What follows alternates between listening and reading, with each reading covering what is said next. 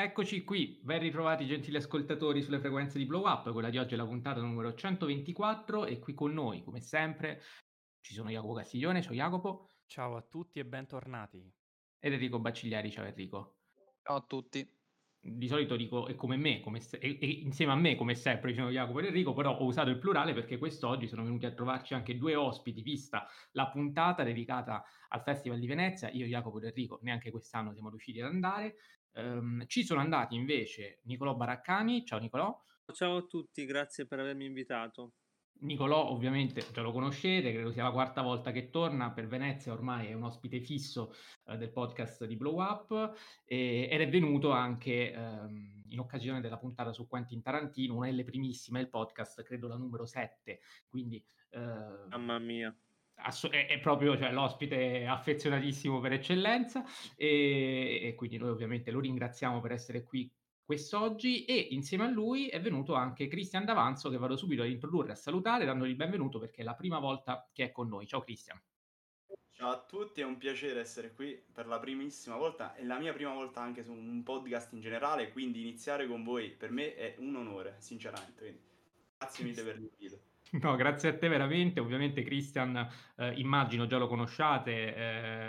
forse qualche volta è stato anche menzionato o per delle domande che hai fatto o delle, delle, degli interventi o comunque per delle cose che hai detto in qualche live di Quarta Parete che noi abbiamo riportato come fonte, a volte può capitare, e, quindi sicuramente non è un nome che vi è nuovo. Scrive appunto per Quarta Parete ehm, un sito, un canale YouTube che abbiamo più volte invitato a seguire, quindi Uh, vi rinnoviamo questo invito. Nicolò Baraccani invece scrive per Cinemando. Sia Nicolò che uh, Christian sono andati quindi accreditati, uh, hanno seguito tutto il festival dall'inizio alla fine e quindi li abbiamo chiamati proprio per farci raccontare com'è stata la loro esperienza di quest'anno e poi chiaramente entreremo nel merito anche dei vari film, uh, cercando di capire un po' le loro opinioni e poi magari anche uh, vediamo se combaciano o meno con quelle generali della critica e della cinefilia che in questi giorni, insomma, abbiamo un po' letto sul web.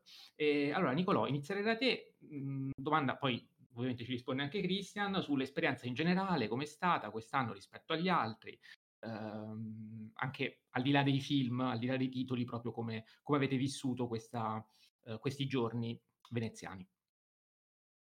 Per me è stata un'edizione questa molto importante perché finalmente per la prima volta, mentre so che per Christian, però dopo ne par- parlerà anche lui, è la seconda, questa era la prima volta mia da accreditato stampa perché gli scorsi anni andavo sempre con un accredito cinema dato appunto a eh, chi lavora per sale cinematografiche, quindi era proprio quasi un regalo di fine anno del cinema che mi facevano. Mentre quest'anno appunto sono riuscito ad andare come accreditato stampa, ho scoperto finalmente questo mondo che tanti, di cui tanti parlano, della stampa ai festival, anche molto mitizzato, in realtà è estremamente umano come, come, come, come realtà e come contesto, perché eh, io credo di aver visto più gente addormentarsi alle proiezioni stampa che non alle proiezioni normali, e poi molti di questi, come molti riportano, come un grande critico che ammiro molto, che è Francesco Lo riporta, scrivono di questi film. Quindi iniziamo con questa nota polemica. Quindi è stata una, una bella presa di coscienza, però è stata anche una bella...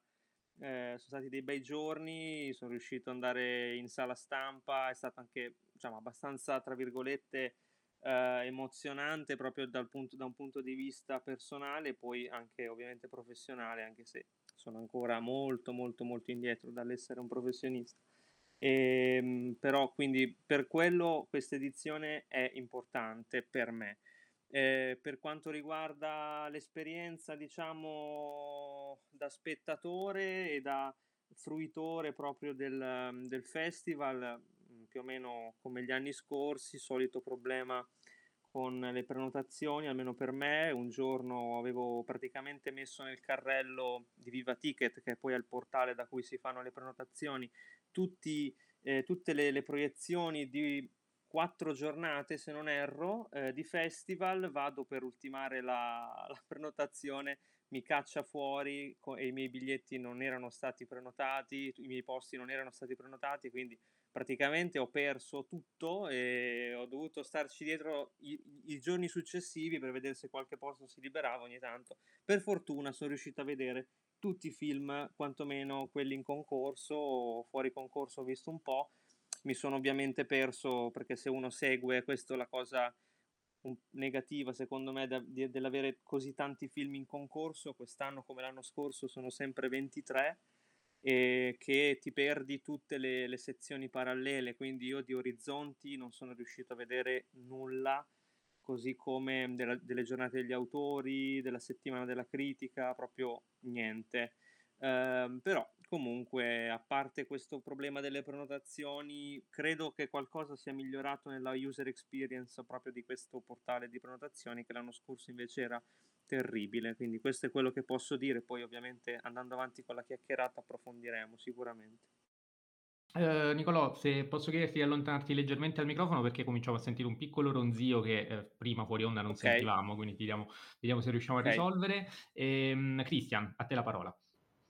Allora, io parto da, da quello che diceva Nicolò all'ultimo, cioè eh, la questione prenotazioni, perché ormai è, è prassi a Venezia. Sì, certo, per me è il secondo anno da, da stampa, ma nonostante ciò non bisogna troppo mitizzare questa cosa, perché eh, i problemi li abbiamo tutti, da rosso, verde, blu, qualsiasi colore a Venezia, eh, insomma, per problemi suppongo di server. Poi non sono un esperto informatico, ma eh, suppongo sia quello il problema, troppa gente collegata nello stesso momento.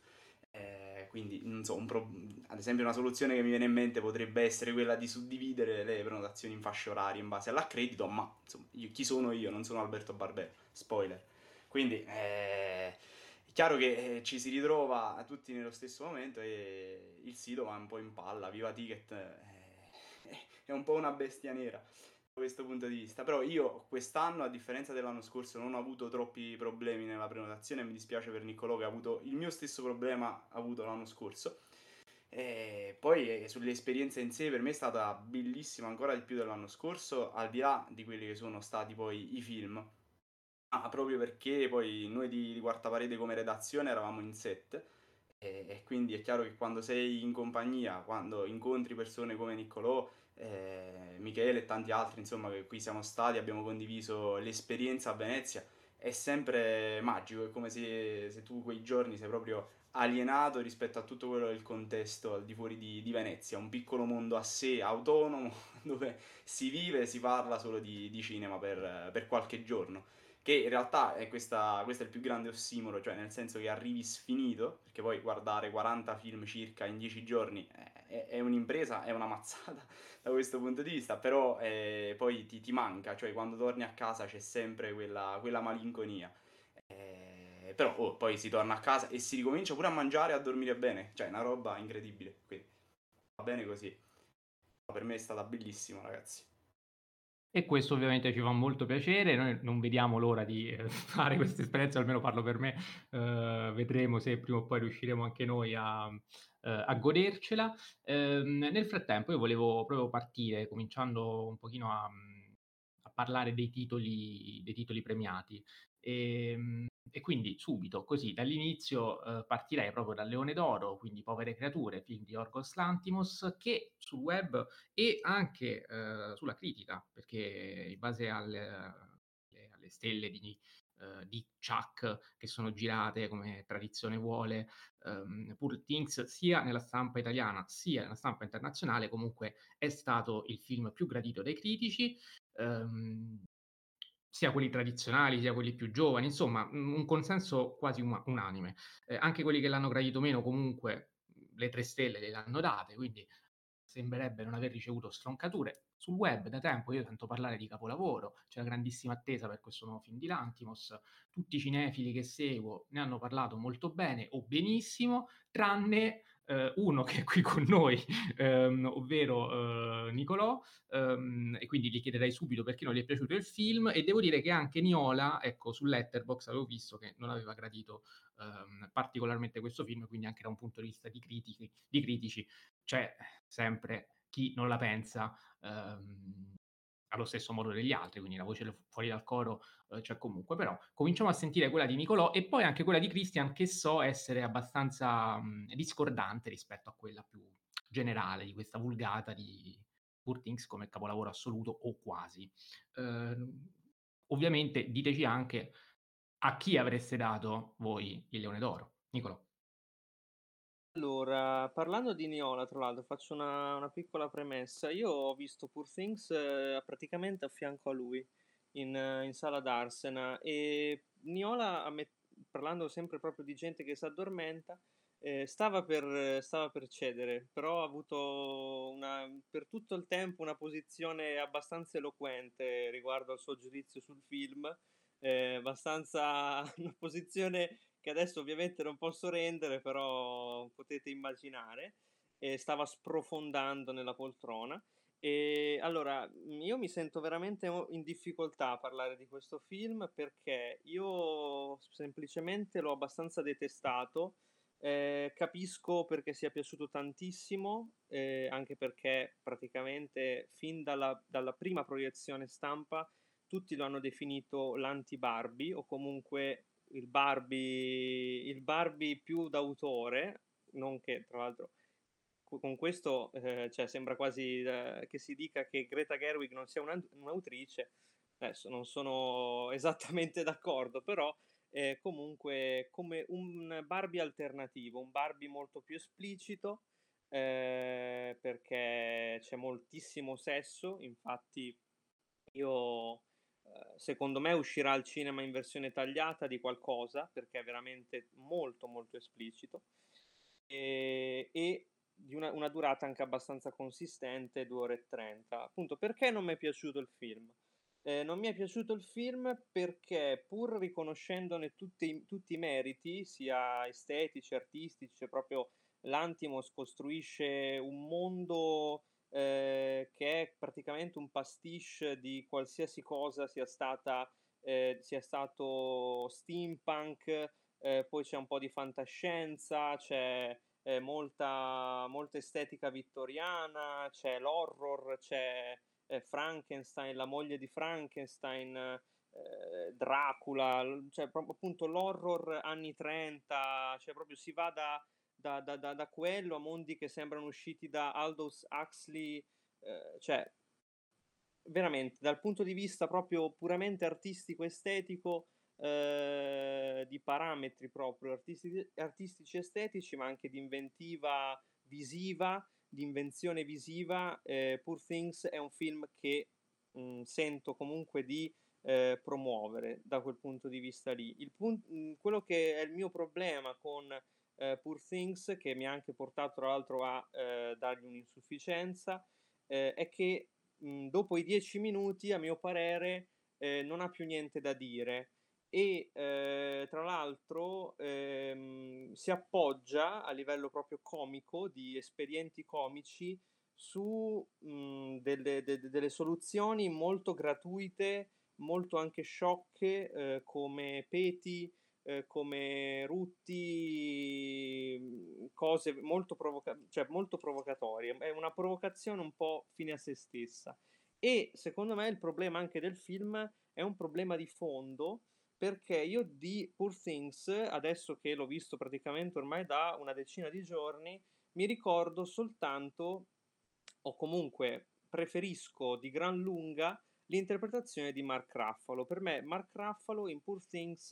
è veramente eh, la cosa che risalta di più, la cosa migliore di Poor Things. Fa veramente un'interpretazione, eh, forse la sua migliore interpretazione da, da tantissimo tempo a questa parte, un'interpretazione in cui tra l'altro si prende moltissimo in giro, eh, in cui si vede molte volte anche completamente nudo, eh, quindi proprio si... si, si si sveste di tutta l'aura che si è costruita, anche dello stardom che si è costruito in questi anni, mentre per me Emma Stone è assolutamente fastidiosa, sia come è scritto il personaggio, che è un personaggio veramente molto molto...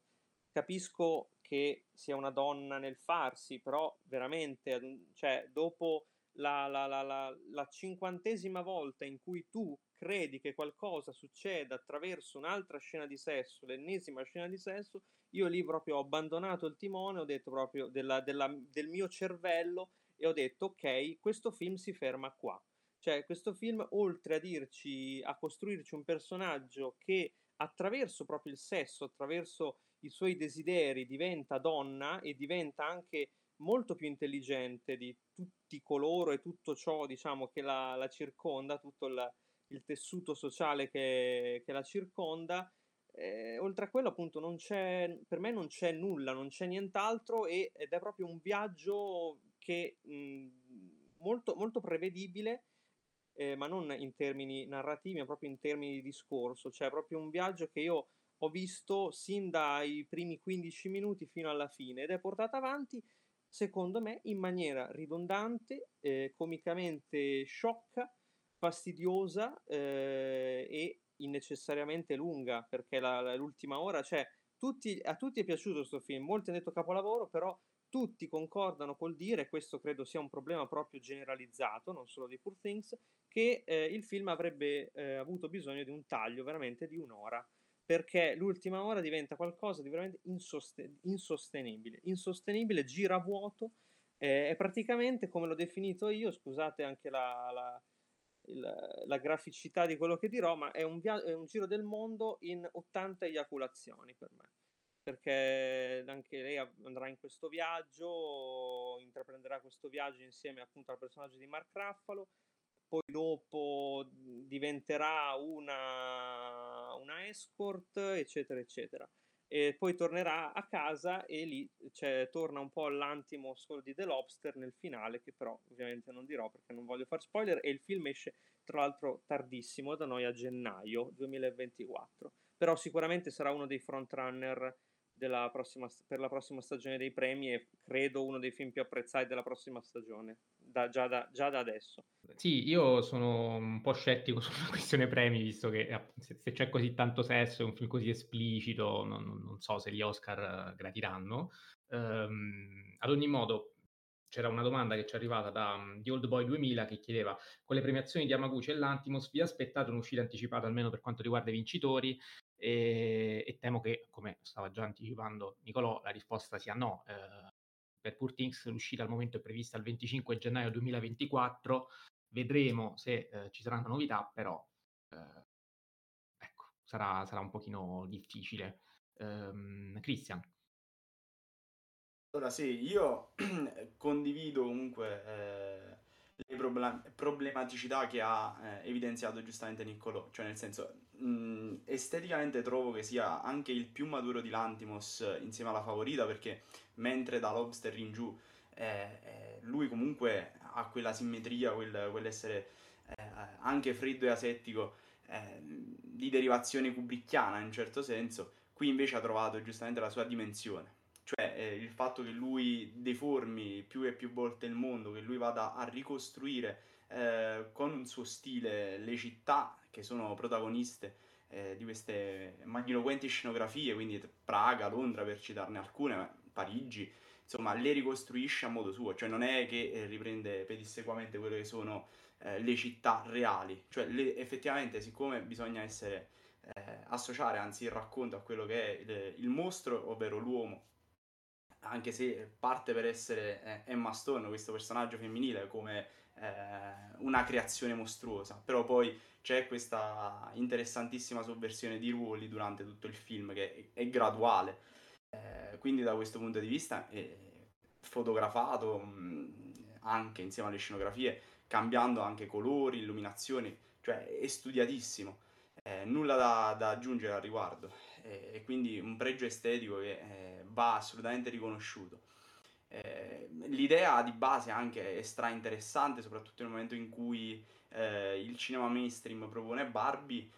Secondo me, al di là di una comicità che personalmente non apprezzo tantissimo, cioè come, come Nicolò, anche a me non è che abbia strappato risate, eh, o forse in un paio di occasioni, però va anche preso coscienza del fatto che in America questa tipologia di comicità Va, va alla grande, cioè nel senso, produttivamente capisco che eh, possa anche vendere di più, eh, è una commedia che se tagliata mh, ecco già di quella mezz'oretta quindi arriva a una durata totale di due ore, secondo me al cinema può rischiare di, di guadagnare benissimo, e questo ovviamente farà solo che piacere anche perché c'è un'idea artistica dietro. Lanthimos sicuramente ha, ha proseguito quello che è stata la sua idea di cinema mostrata fino a questo momento, eh, anche i, i grandangoli, insomma, qui senza farvi troppi spoiler, però eh, c'è proprio una propensione ad utilizzarli che per tutto il film, e, e ha un senso, quindi nel senso non è nemmeno gratuito. Quello che è gratuito, e per questo non, non condivido, ecco, la, la definizione di, di capolavoro e quant'altro,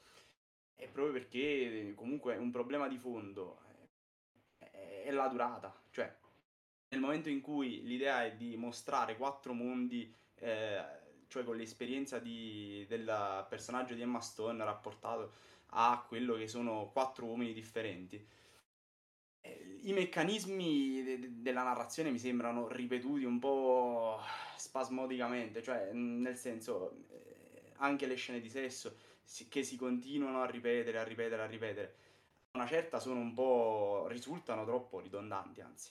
È quello che non me l'ha fatto apprezzare a- al cento per cento come è successo per tanti altri. Eh, quindi...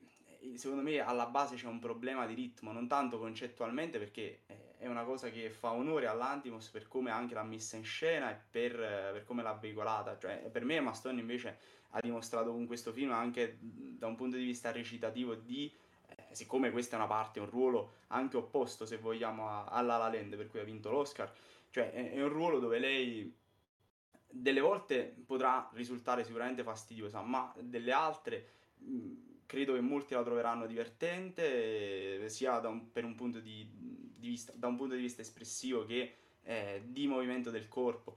Credo che eh, anche questa, per esempio, gli varrà, le varrà la, la nomination all'Oscar, tanto per dire. Eh, è un film che si lascia guardare, che se uscirà in sala tagliato, insomma, credo che ne, ne gioveremo tutti quanti, perché eh, insomma, sulle due ore secondo me la durata giusta, più quadrata. È un film che ha una bella idea e soprattutto una messa in scena, a mio modesto parere, eh, che è tanta tanta roba, di alto livello. Quindi per me, insomma, siccome avevi chiesto, se non sbaglio Mattia, pure io a chi avrei dato il Leone d'Oro, ti dico, Hamaguchi ha eh, fatto un altro film dopo Drive My Car che è incredibile, senza anticipare troppo, e io ho amato alla follia All Season di Brisé, quindi uno dei due. Però sono contento lo stesso che Lanthimos abbia, abbia vinto il Leone d'Oro con, con questo film. Guarda, visto che hai cominciato a parlare di... cioè, hai menzionato uh, il film di Hamaguchi, uh, chiedo a Nicolò di dirmi a che titolo avrebbe dato il Leone d'Oro e cosa pensa invece di Evil Does Not Exist. Uh, allora, io avrei dato il Leone d'Oro, guarda, sono della stessa idea di Christian, anch'io l'avrei data ad Hamaguchi, eh, anche un po' per rifarlo della mancata vittoria della Palma d'Oro a Cannes, che diciamo è, secondo me è veramente fantascienza il fatto che Hamaguchi non abbia vinto la Palma d'Oro per Drive My Car, eh, ma solo la, il, il premio credo fosse quello della regia, se non erro. Beh, ha compensato con un grande capolavoro qual è Titano. Correggetemi. sì sì sì confermo, ha vinto la sceneggiatura a Cannes. Ok, eh, quindi io l'avrei data ad Hamaguchi, che secondo me eh, pure nelle, dimostra che pure non, eh, diciamo, non dovendo affrontare una durata così anche importante come quella di, delle tre ore, qui si ferma diciamo sull'ora e quaranta parlando di durate, eh, secondo me eh, a differenza di Lanthimos, Hamaguchi è uno che l'ora e quaranta, così come le tre ore, riesce proprio a mh, diciamo sfruttarle tutte, riesce a renderle belle dense, eh, nonostante il, il film appunto Evil Does Not Exist eh, inizi eh, semplicemente con cinque minuti Eh, di, di, di, di carrellata eh, su fronde di alberi eh, con i titoli che, che scorrono, quindi è proprio, sembra quasi un cinema contemplativo, e in effetti eh, diciamo tutta la prima parte è cinema contemplativo. Vediamo, assistiamo diciamo alla vita molto semplice di questo tuttofare, di questo villaggio vicino a Tokyo, Eh, quindi nelle zone rurali vicino a Tokyo, che taglia la legna, raccoglie eh, l'acqua dal ruscello, la, poi la, la porta in città dove eh, la, porta, diciamo, a un ristorante che utilizza quest'acqua per cucinare eh, gli udon. E quindi fa in, queste, in tutte queste sue mansioni quotidiane va a prendere la figlia da scuola, poi la figlia a scuola non c'è, quindi dopo la deve cercare. Comunque tutte queste cose molto ordinarie, molto quotidiane, e ad un certo punto c'è mh, diciamo una, una, una cesura netta, perché il film diventa quasi un core drama, eh, perché una società di intrattenimento eh, decide di Eh, costruire in quelle zone un glamping, che è una sorta di camping di lusso, è eh, una, eh, una crasi delle parole glamour e camping, eh, e quindi mh, indice questa riunione in cui parlare con i membri della comunità, e il modo in cui Hamaguchi riesce a rendere eh, coinvolgente quella che mh, un altro regista avrebbe reso proprio alla stregua di una riunione di condominio, eh, denota la, la maestria assoluta di questo nuovo maestro del cinema, questo maestro a tutti gli effetti del cinema contemporaneo, che con questo film, diciamo, appunto lo, lo riconferma, lo dimostra ancora una volta. Ma la cosa veramente per cui si parlerà, secondo me, di Evil Does Not Exist quando uscirà in sala, con tra l'altro Tucker e Teodora, che eh, Tucker credo sia la, è la, la, la casa di distribuzione italiana che ha distribuito Drive My Car, si spera in uh, più di dieci sale. Eh, la cosa per cui, diciamo, Evil Does Not Exist diverrà eh, oggetto di discussione è il finale, perché il finale secondo me ha un utilizzo tanti, tanto sofisticato, tanto raffinato, degli strumenti, ma anche semplice proprio, eh, chiaro, pulito, dei, dei, degli strumenti del, del mezzo e del linguaggio cinematografico, eh, che è veramente disarmante, mette in scena quasi eh, un flashback dentro invece eh, il, il presente, diciamo, diegetico, ma eh, lo fa sembrare quasi come una visione eh, altra, cioè, quasi una visione onirica, però allo stesso tempo quasi anche come una, un procedimento mentale di uno dei personaggi, eh, ma quello che colpisce proprio del finale è quello che ci dice, ma allo stesso tempo non ci dice, di, di questo uomo che abbiamo seguito per quasi tutto il film nelle sue faccende quotidiane e nelle cui azioni, tra cui il tagliare la legna, eh, secondo me eh, custodisce un, un segreto, custodisce anche una, un'umanità eh, che eh, in qualche modo sovverte il, il titolo, perché il male esiste, il male esiste, il male esiste anche in un, uh, in un paesino rurale vicino al Giappone, dove tutti sembrano amici, tutti si, sembrano conoscersi, ma appunto Hamaguchi, con proprio piccole soluzioni di, di messa in scena, come anche un abbraccio che non ci viene fatto vedere, in qualche modo ci instilla il dubbio sulla reale, eh, in qualche modo, identità proprio non anagrafica, proprio un'identità umana e morale di, di, di quest'uomo, e quello che non dice, perché è un personaggio fondamentalmente muto, ma eh, che in qualche modo eh, Hamaguchi fa risuonare, fa conoscere proprio attraverso il mutismo dei suoi, dei suoi gesti, dei suoi movimenti, delle sue azioni, delle sue espressioni, de, de, anche de, di quello che non dice, di quello che non esprime, proprio sia a livello proprio facciale, di prosemica e tutto. Quindi secondo me è veramente un film raffinatissimo, un film molto sofisticato, eh, un film che rimane dentro. Io lo, lo, l'abbiamo visto praticamente a metà festival, ma io tutti i giorni, nonostante le nuove visioni, io continuavo a pensare a quel finale, continuavo a pensare al mistero che porta quest'uomo e al perché nel finale decide di fare quello che mh, fa o che non fa. E si potrebbe banalizzare dicendo che è un film che parla del rapporto tra l'uomo e il progr- tra la natura e il progresso, tra l'uo- dell'uomo nel rapporto col progresso e nel rapporto con la natura. Però secondo me si banalizzerebbe un film che secondo me parla veramente di quello che non diciamo, Eh, e inquadra benissimo eh, la, l'eloquenza dei nostri gesti, i sintomi dei nostri gesti, eh, e niente, per me questo era il Leone d'Oro, e cioè Hamaguchi ha vinto Berlino, ha vinto Cannes e ha vinto Venezia, cioè ormai, e ha vinto l'Oscar, quindi ormai veramente è inarrestabile. Eh, ogni film suo è da aspettare come la venuta di, di, di Cristo ormai.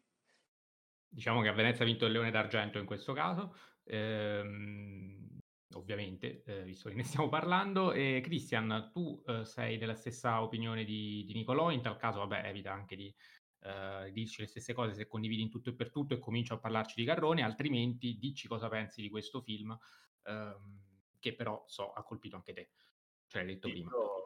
Io stravedo per Hamaguchi, che prima di Venezia ho recuperato quello che è disponibile insomma in Italia eh, della sua filmografia, pure Happy Hour, che è un film di cinque ore e venti a noleggio su Prime Video, e anche lì è tanta roba, ormai è chiara la sua idea di cinema e al binomio a cui si rifà, cioè Antonioni e, e Ozu, è quello stesso insomma, l'incomunicabilità che qua però la trasforma e la declina in ambiguità, quindi insomma senza ripetere quello che, che, che ha già detto eh, giustamente Nicolò, posso dire solo che Hamaguchi ormai è come il Djokovic eh, del cinema, si può dire. Addirittura ha vinto tutto, dove, dove è andato è andato, ha vinto tutto. Cioè nel senso è, è una roba incredibile quello che riesce a fare, anche con semplicità, perché poi è giusto immergere gli spettatori in questo, in questo mondo, eh, contrapposto anche a quella che è la realtà urbana e, e come i personaggi che appartengono a Tokyo, andandone fuori in questo villaggio, riescono a, a uscirne proprio incuriositi. Eh, così come c'è un personaggio, cioè il personaggio della bambina che si muove per curiosità, E Hamaguchi con movimenti di macchina anche lenti, con le sue solite ormai soggettive perché sono assodate nel suo cinema, eh, riesce a comunicare tantissimo grazie al non detto, quindi eh, per questo motivo insomma l'avrei mh, premiato anche con Leone d'Oro, perché no, ma mh, ripeto, sono contento anche che sia andata così, non c'è problema, avrà modo, lui è anche giovane, quindi non è finita di certo qui la sua carriera cinematografica, anzi ne vedremo delle belle, sono sicuro. Però invece sono curioso di sapere cosa pensate del, del film di Garrone, Io Capitano, che ha vinto il premio speciale per la regia, anche lui quindi eh, Leone d'Argento, ehm, è l'unico, eh, premio, l'unico titolo italiano che è stato premiato, ha ricevuto anche il premio Marcello Mastroianni per l'interpretazione di Seydou Sar, e, ed è un film che, eh, ci è arrivata anche una domanda, ne approfitto per leggerla altrimenti poi me ne dimentico, Gaio Mattia ci dice: sono tutti entusiasti di Garrone, ma Mazzarella è una voce fuori dal coro. Siete curiosi del film? Eh, effettivamente su Facebook Mazzarella ha stroncato eh, il film in modo... Alò, eh. Anche Alò. L'ha stroncato, Cineforum Manuele del sei, Sentieri Selvaggi pure, Quillan pure, ma sembra più una strinquatura. Betteista è piaciuto, ma Alò lo stronca tantissimo. Mazzarella anche, non ha convinto proprio tutti questo film. Mm. No, va bene, però calmati Jacopo. e, e, allora comunque gli ha messo due stelle e mezzo su, su cinque, quindi sì, è una stroncatura, però voglio dire, è, è la più alta delle stroncature possibili, se vogliamo.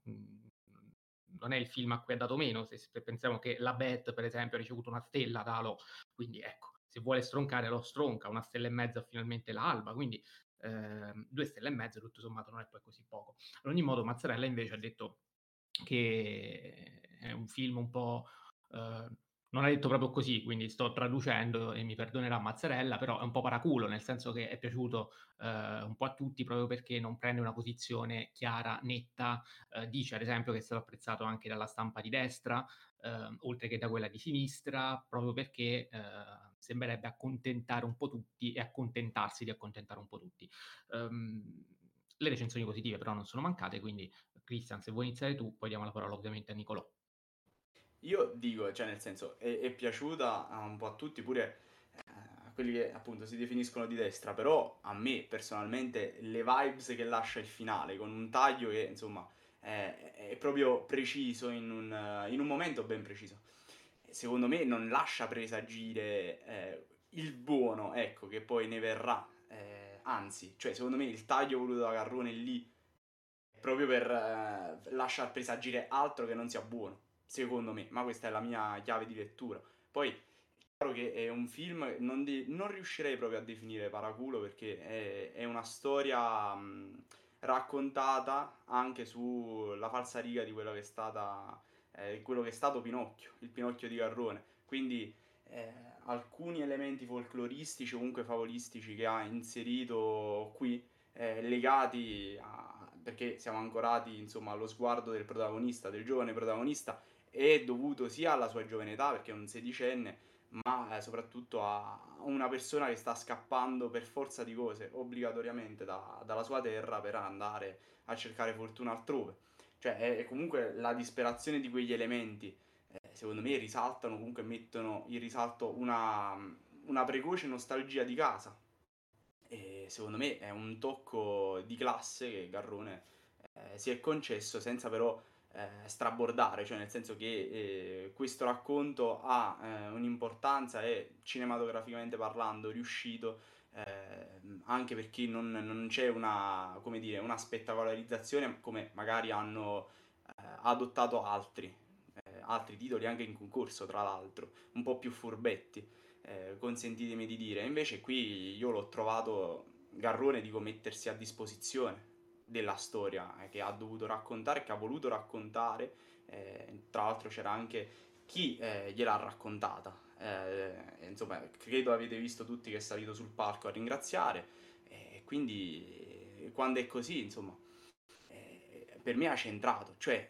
mh, è un ibrido anche con quello che è stato Gomorra, eh, credo che chi lo abbia, chi lo ha definito eh, un film paraculo è perché forse si aspettava un po' più di, di violenza, però poi mh, venivano meno quelli che sono gli elementi alla Pinocchio, ecco. Quindi per me questo ibrido è, è una combinazione riuscitissima, è un film che mh, ecco, n- non definirei capolavoro o altro, cioè lo, è un termine che uso per, per altro magari, però è un film riuscitissimo, molto molto bello, e è dotato di, di una certa intensità, cioè nel senso quando deve essere toccante è perché eh, sento che genuinamente è toccante.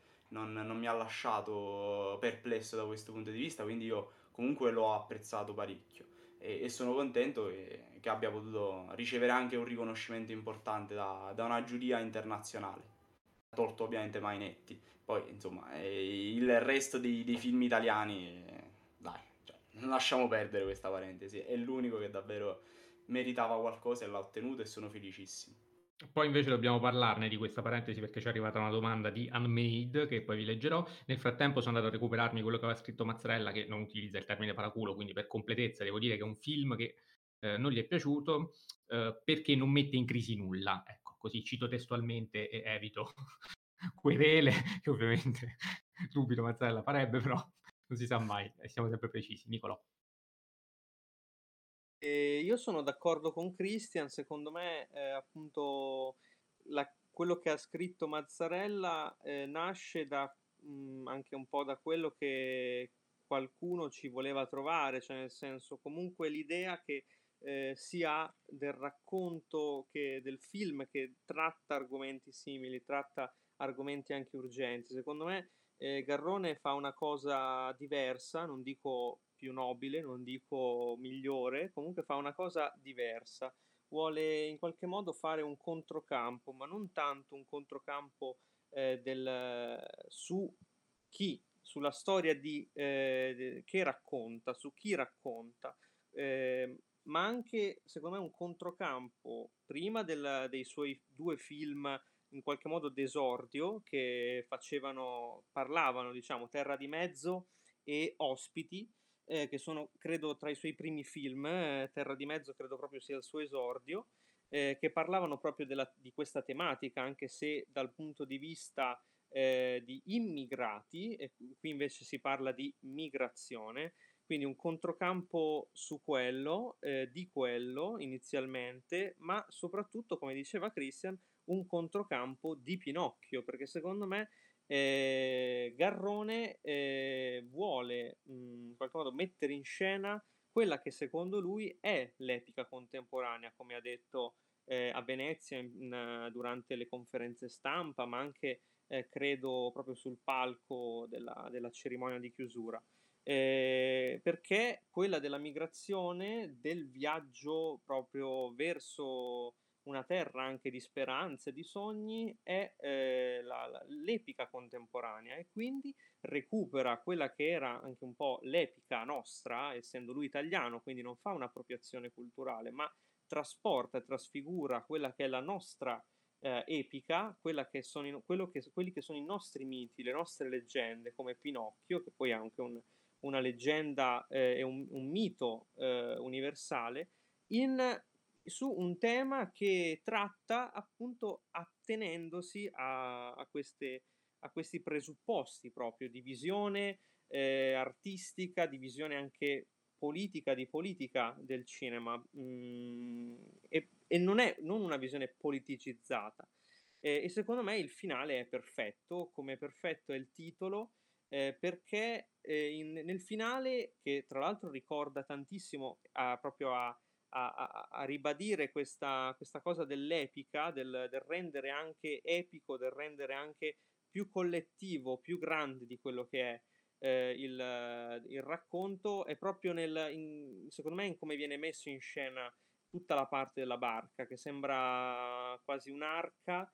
eh, sembra un, un quadro di Gericò in alcune, in, in alcune inquadrature, e, appunto nel finale eh, lui diventa, capisce che non ci sarà nessuno che lo può salvare, che lui diventa, eh, qui condivido anche la, l'opinione di Roy Menarini, che oggi ha proprio prodotto una, una, un suo, una, una sua analisi sul Posto delle Fragole, e, che parlava proprio di questo, che lui capisce, eh, si dà un ruolo, capisce qual è il suo ruolo, eh, e in questo modo matura. Quindi il film secondo me è anche non tanto per la crescita personale quanto proprio per la crescita all'interno di una collettività, all'interno di una condizione di, di, di Seidu.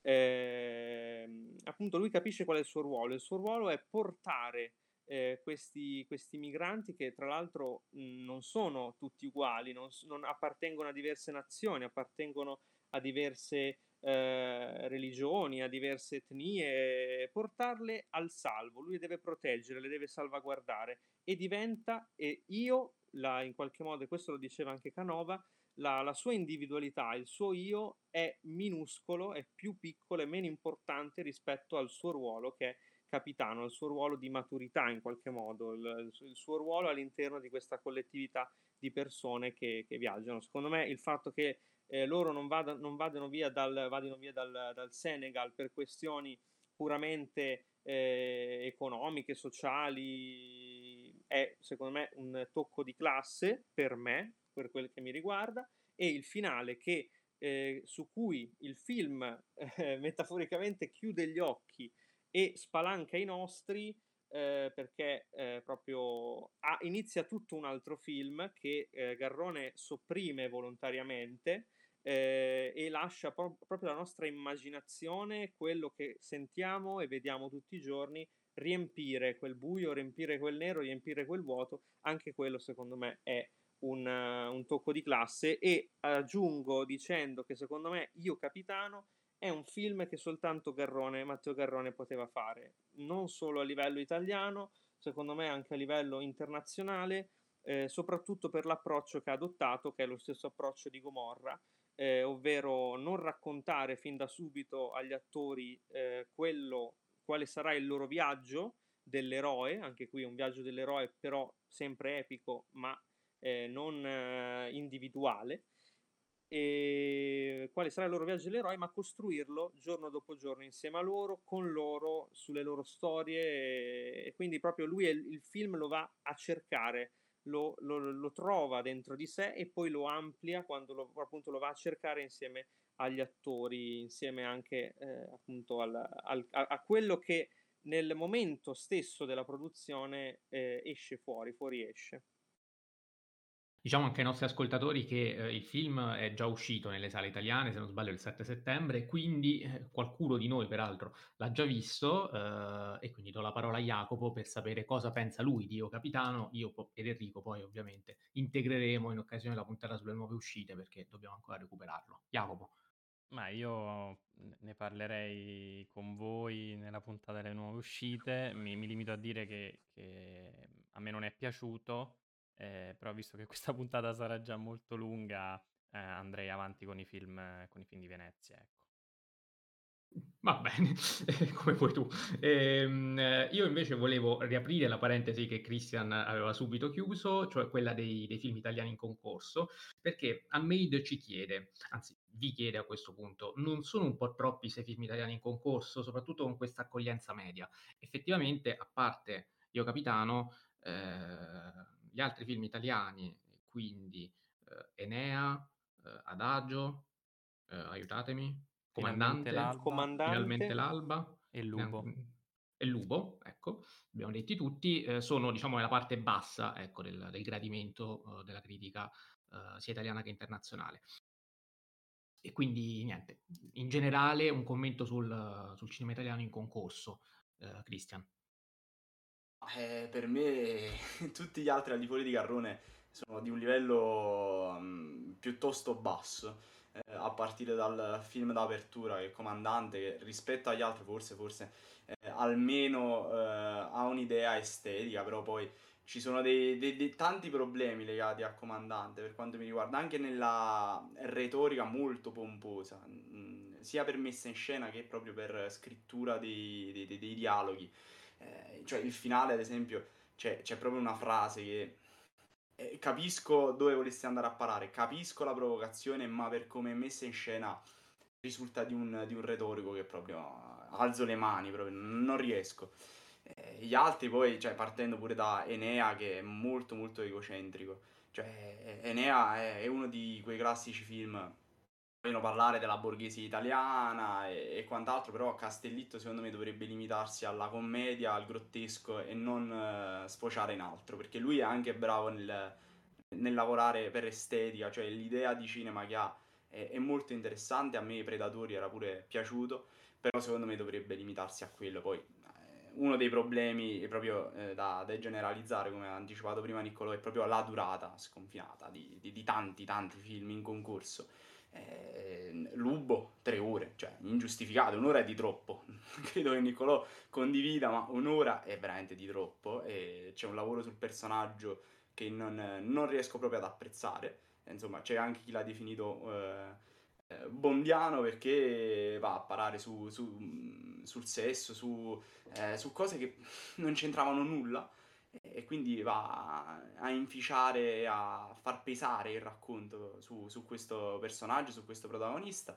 E poi insomma Finalmente l'Alba pure di Costanzo è un mattone, cioè, detto sinceramente un'ora e venti, anche lì un'ora e mezza addirittura, eh, ingiustificata, cioè, anche quando provi a emulare La dolce vita per esempio, ormai sono cose anche nel cinema degli anni passati fatte eh, molto meglio, quindi è chiaro che presentare questi film anche a corto di idee è una scelta che non ho capito, e condivido chiaramente la critica sia italiana che internazionale che ha stroncato tutti i film italiani a parte eh, Io Capitano. Poi per il resto la qualità mi, mi sembra bassa, e per riprendere la domanda che è stata posta, secondo me c'era altro da, da inserire nel concorso, cioè vedendo pure Orizzonti mi viene in mente Tatami, che è un film iraniano bellissimo, bellissimo, e che spero che voi possiate vedere prima o poi per distribuzione italiana.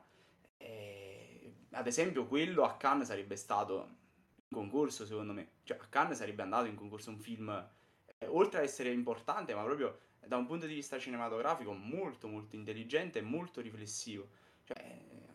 Quindi non, non capisco, avrei fatto delle scelte diverse, chiaramente.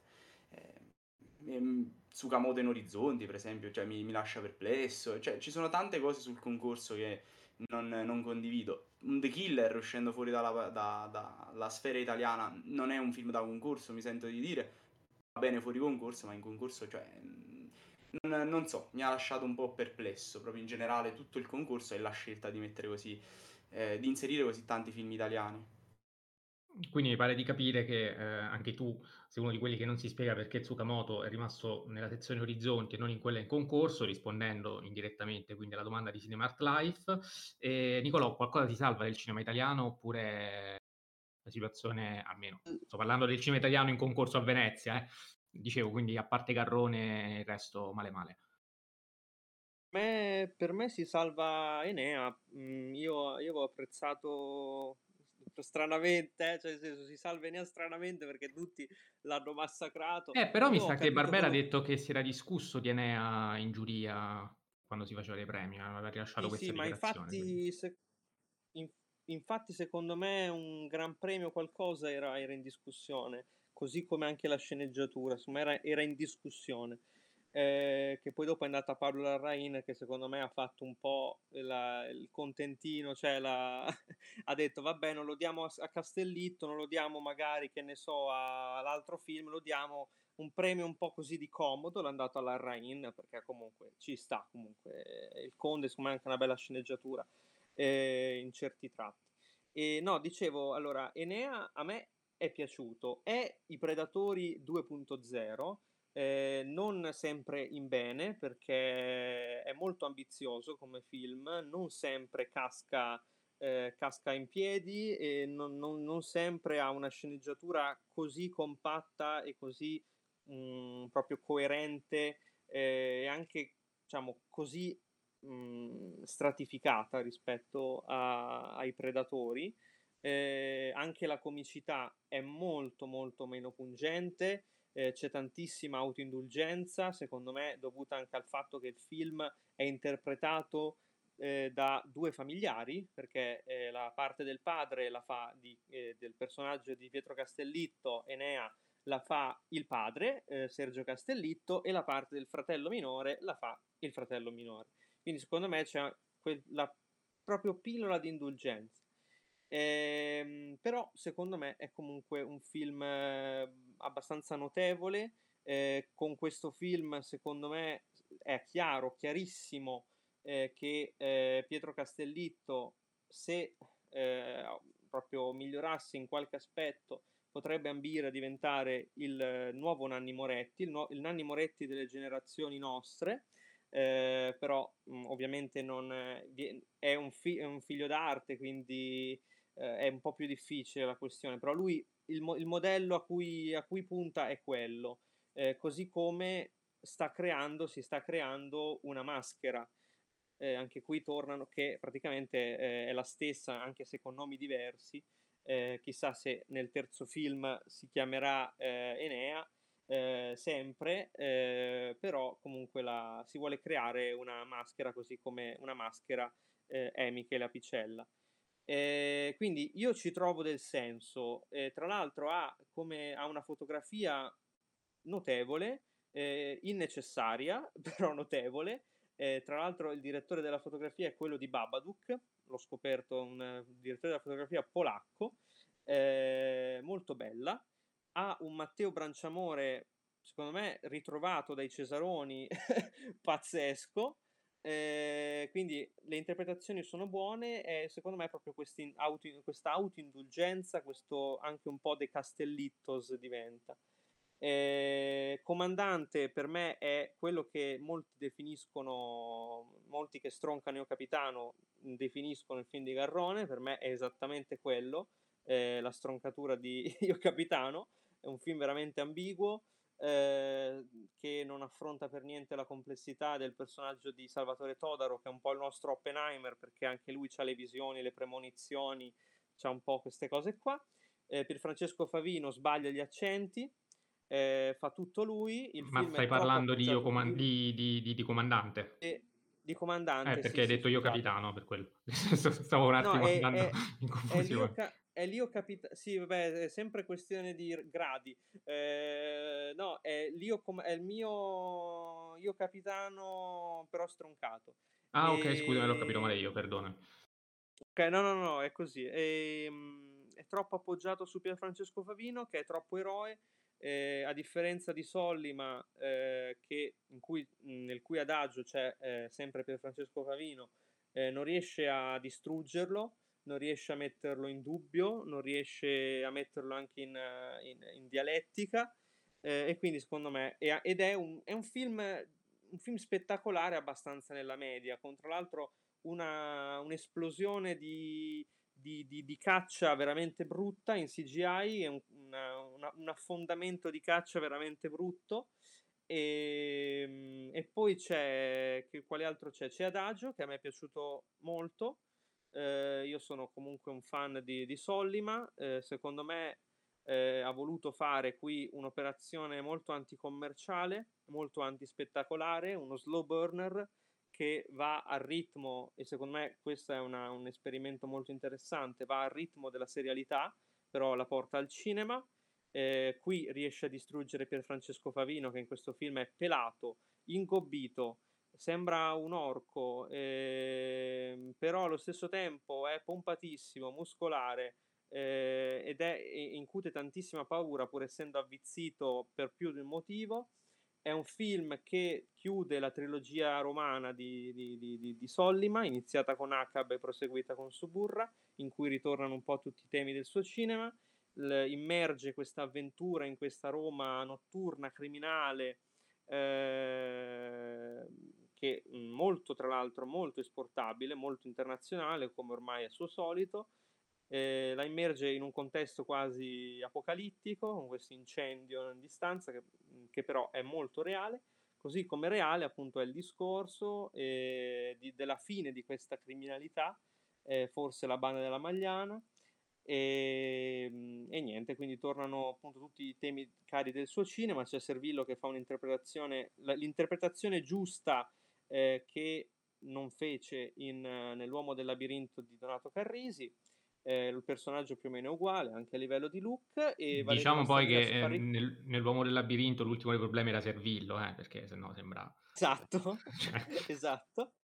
E poi c'è Valerio Mastandrea che fa una parte inedita, Eh, veramente bravo. C'è una sequenza, tra l'altro, che è praticamente ripresa, mi sembrava una, una sequenza del primo Sole enigmista, per come utilizza il buio.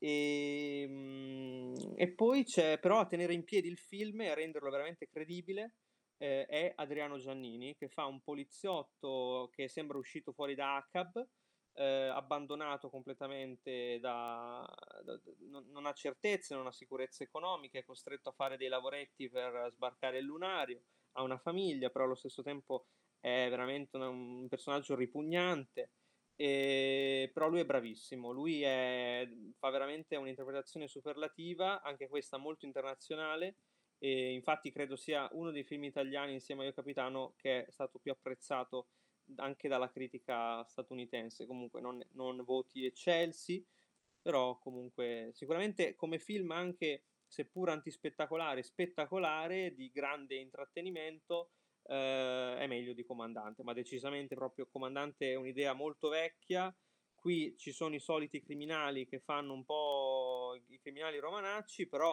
secondo me c'è quest'idea anche proprio di gestione del tempo, di gestione degli spazi, della suspense, della tensione, veramente, veramente ottimi. Eh, poi L'Ubo, eh, L'Ubo è un film sbagliatissimo, è un film che doveva essere il nostro caso Spotlight, invece è, diventa il ritratto classico, ritratto dirittiano alla Volevo nascondermi, di personaggio outsider. Eh, il film ha a che fare anche con una tematica forte come la pedofilia e eh, anche una, un caso molto eclatante eh, nella, nella, nella Svizzera eh, pre e anche poi post eh, seconda guerra mondiale, eh, però eh, secondo me eh, la prima ora è l'unica che si salva, in cui c'è anche appunto queste tinte un po' spy, come diceva Christian, però dopo nella divaga, diventa veramente un altro film, diventa un drammone, un melodrammone sentimentale di, in cui tra l'altro le ragioni della prima ora non tornano, tornano negli ultimi venti minuti queste ragioni, per un finale veramente didattico, didattico e retorico, eh, didascalico, eh, veramente. Ma comunque secondo me è un film frustrante anche da vedere, perché cioè, per un'ora e mezza eh, è praticamente uguale a guardare un grande romanzo storico, un grande feuilleton per me, però neanche ben supportato dalla, dall'interpretazione, perché quando Franz Rogowski parla in tedesco, ok, quando parla in italiano non so se è una, una, una sua interpretazione, una, una sua firma, però veramente canna dei momenti topici, dei momenti proprio anche di pathos emotivo, che il film lo affossano completamente. Infatti eh, secondo me andrà male al box office e non, potrebbe non piacere. E poi tutto può essere. E poi c'è Finalmente l'Alba, anche quello è un film molto sbagliato perché ha a che fare con un caso di cronaca realmente eh, accaduto, il caso di Vilma Montesi. Eh, vuole fare un po' il C'era una volta a Cinecittà, eh, un po' mh, diciamo è un film che mh, è molto attuale nel senso di ripresa un po' nostalgica del passato glorioso del, del cinema, eh, quindi classico film sul cinema, su eh, magia e illusione del cinema, su angoli d'ombra e invece eh, luci del, del cinema, della macchina cinematografica, della macchina delle star, eccetera eccetera. Racconta un bel periodo della nostra storia, il periodo in cui anche gli americani vev- venivano da noi a Cinecittà a girare i loro colossal, ma esaurita diciamo la, la, la, la prima mezz'ora che inizia con una sequenza veramente esteticamente eh, formidabile, sembra, c'è cioè una sequenza che sembra uscita da, da un film di De Sica o Rossellini a livello proprio di, di fotografia. Eh, il film si arena, eh, colpisce per me soltanto l'interpretazione di Lily James che, parlando proprio di fiabe, eh, è, se, sembra veramente una strega cattiva. Uh, fa un'interpretazione veramente anche molto nevrotica, molto schizofrenica, eh, interpreta questa star che perde anche un po' il controllo di ciò che è vero nella sua corsa, diciamo, verso l'eternità, eh, e tenta anche, proprio come una strega, di dissipare, di, di, di, anche di prosciugare e di, di assorbire le energie di questa giovane vittima sacrificale che, che nota e che prende con sé in questa classica notte romana. Però il film è troppo lungo, ha tipo tre finali e l'ultimo finale, eh, il film è costato tre, quasi, più di trenta milioni di, di euro, credo, o quasi trenta milioni di euro. Comunque un budget veramente, veramente incredibile per il cinema italiano, soldi che però non si vedono, cioè se non per la, la paga degli attori mh, e nella C G I di questo finale che è veramente orripilante, c'è cioè un leone che corre che è veramente brutto. E, e poi c'è il finto finale perché dopo uno stacco al nero si, il film ricomincia da dove era finito e c'è questo piccolo finale di trenta secondi durante cui eh, la, la gente in sala stava già uscendo, quindi cioè appena... è arrivato il finale in cui c'era la musica, la gente si è alzata ed è uscita, eh, e quindi si è praticamente persa questo finale innecessario, tra l'altro, eh, però sì, complessivamente buono, però non buonissimo, cioè potevamo fare veramente, quest'anno avevamo un'opportunità che secondo me non è stata accolta appieno, a parte i due premi a Garrone che comunque è stato il film più premiato, però non, non è che abbiamo avuto questa grande potenza di fuoco. Perfetto, e ci è arrivata una domanda di Alessandro Ritrovato, eh, più che una domanda un'osservazione, che trovo abbastanza giusta, eh, almeno stando a, eh, ai risultati, quello che dice mi sembra abbastanza condivisibile. I quattro film che svettano per qualità in concorso, in un concorso abbastanza modesto, hanno vinto i quattro premi più importanti. Si riferisce ovviamente a Poor Things, Evil Does Not Exist, eh, Io Capitano, di cui abbiamo già parlato, e Green Border. Um, Christian, cosa pensi di questo film? Sei d'accordo? Effettivamente questi sono i film che la critica ha in qualche modo apprezzato maggiormente e sono anche quelli che hanno visto, che hanno vinto. Uh, cosa ne pensi? Sì, sono d'accordo, ma anche perché proprio per distacco sono i quattro titoli. Poi io personalmente ho apprezzato, ripeto, anche Orseson e Bastarden. Cioè sono i film più belli che ho visto insieme ai quattro citati. Eh, Ovviamente io... non l'ho detto, però uh, Green Border ha vinto il premio speciale della, gi- della, della giuria, film di uh, Agnieszka Holland, titolo originale Zielona Granica o Granica. Sì, assolutamente, cioè secondo me è, è meritato, ma al di là del, dell'importanza del messaggio, perché poi è facile prendere un, un argomento di attualità e, e metterlo lì per, diciamo, farlo subire, tra virgolette, allo spettatore. Eh, però io non ci ho visto furbizia, malizia o eh, un, quella, quella voglia di, di risultare anche costruito per essere premiato, per far parlare di sé, ma per i motivi sbagliati. Cioè eh, l'ho trovato un, sincero, un manifesto sì politico, ma anche cinematograficamente eh, studiato, cioè nel senso già dal titolo, eh, dove parte a colori il film e poi compare in, sovrapp- in sovrimpressione Green Border, assorbe quello che, eh, che, che è il verde degli alberi, va al titolo, che in realtà parte bianco, e quindi poi il film diventa in bianco e in nero. Cioè in questo caso il titolo serve proprio a, eh, anche a, mh, ad assorbire quella che è la speranza, tra virgolette, di, uma- di un...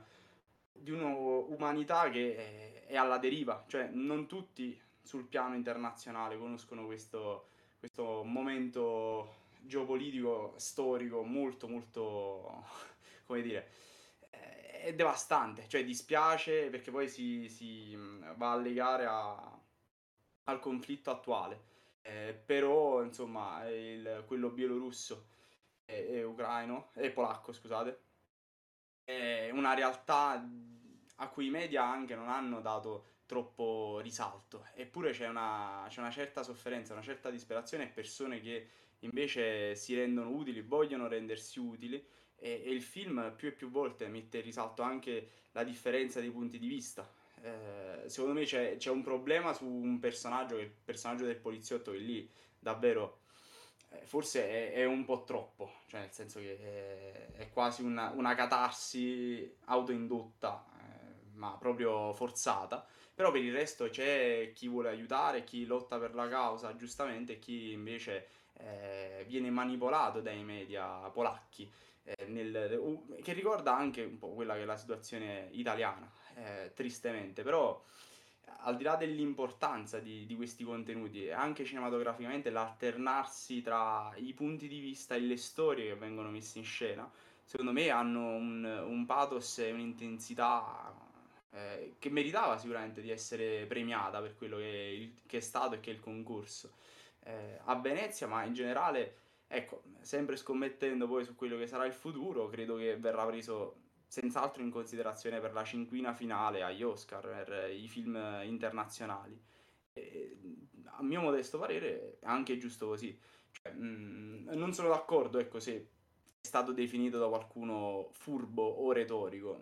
Secondo me non, non induce a questo tipo di, di riflessione, ma un film comunque coeso, bello quadrato, e che quando c'è da far male, perché lo sguardo è sicuramente cinico, più violento anche di Io Capitano, ma gli intenti sono diversi, perché se Io Capitano appunto ha anche quella, eh, que- quegli elementi favolistici, come detto prima, che ri- per riprendere Pinocchio, qua eh, è un mondo in bianco e in nero, cioè un mondo che va gettato così, senza speranza, e, e quindi quest'idea a me è arrivata, e, e anche bene, cioè gli intenti sono chiarissimi, e, e il film a me è risultato non furbo, ma sicuramente quadrato e coerente con se stesso, quindi a me è piaciuto e sono, sono d'accordo col premio. Nicolò, tu sei d'accordo? Eh, sì, sono d'accordo col premio, mi sembra un premio contentino. Io avrei dato, appunto, come dicevo, in una mia, in una mia, il mio palmarès ideale avrei dato ad Hamaguchi Leone d'Oro e a Green Border magari eh, anche qualcosa di più, eh, perché secondo me è proprio il premio contentino per il messaggio. E secondo me, appunto, come diceva bene Christian, è un altro approccio. Proprio parlavo prima di altro approccio per quanto riguarda il film di Garrone. Questo è un altro approccio rispetto allo stesso, poi alla fine, lo stesso tema. Eh, secondo me la Holland, appunto, fa un film politico, è un film profondamente politicizzato, eh, lo dice proprio, lo, lo, lo mostra apertamente. C'è un'immagine in cui c'è la famiglia di Eh, immigrati eh, che eh, si, si, è in, è in questa strada, si siede sul marciapiede, e dietro di loro, proprio sullo sfondo, c'è questo muro con eh, la, la bandiera, comunque il simbolo dell'Unione Europea sbiadito. Quindi questa è un'immagine che già da sé parla della, dell'estrema politici, politicizzazione del film. Eh, così come il finale, il finale proprio è spietato, quindi rispetto all'Unione Europea, alle sue politiche, un po' anche alla doppia politica eh, dell'Europa eh, nei confronti del tema del, dell'immigrazione. Quando è scoppiata la guerra in Ucraina, l'Europa ha accolto fin da subito eh, gli emigrati, diciamo, eh, da, da, da quella situazione, mentre eh, ha avuto anche questa fase di stallo eh, che è stata appunto una, una fase di stallo, un gioco politico eh, da parte della Bielorussia nei confronti dell'Unione Europea, ha avuto questa fase di indecisione, di stallo, anche di assenza, un'assenza che ci viene fatta proprio percepire anche nel film, per quanto riguarda invece l'immigrazione da tutti i paesi, diciamo, del Medio Oriente, dell'Africa e non solo, eh, verso appunto l'Europa. Eh, per me è un film min- sicuramente minore di, di, di Io Capitano, meno bello, eh, però che è molto solido, molto, mo- mo- molto integerrimo proprio anche a livello morale, e eh, senza per questo però rinunciare a delle soluzioni puramente cinematografiche e puramente visive. C'è proprio c'è un'immagine che crea questo film che è, è eclatante, proprio l'immagine del ping pong. Questi immigrati diventano quasi delle palline che vengono, quindi crea anche un po' questa allegoria, eh, che vengono buttati da un lato all'altro, proprio buttati letteralmente da un lato all'altro di questa di questa recinzione col filo spinato dalle guardie, da, eh, da, da, dai poliziotti de, di, delle due rispettive, diciamo, nazioni. E quindi è un film molto visivo, molto solido, eh, molto politico, mh, notevole, non sicuramente il migliore che abbia visto quest'anno, che ho visto quest'anno a, a Venezia, però notevole, da, da, da vedere, che consiglio comunque. Enrico. Non è stato definito furbo, eh, però su bette, da Bettesta, da alcuni, eh, in particolare Bianca, Alessia e Gabriele Niola, mi sembra, ehm, l'hanno definito tautologico, cioè che eh, dà ragione a chi è già d'accordo con la tesi del film. Eh, siete d'accordo oppure no? Parto da, da Christian. Sì, eh, nel senso che effettivamente mh, traspare questo, però mh, allo stesso tempo è una situazione che va raccontata e col cinema può essere raccontata, può essere anche eh, distribuita in tutti i paesi, e quindi eh, chi non ne ha conoscenza, ad esempio come dicevo prima, non tutti per, eh, non so, colpa, se vogliamo dire colpa dei media, che non hanno... Eh, Eh, non hanno mai mostrato il più possibile eh, quanto succede questo ping pong effettivo tra il confine bielorusso e polacco, quindi per me ci sta, cioè è una scelta che, che comprendo. Nicolò?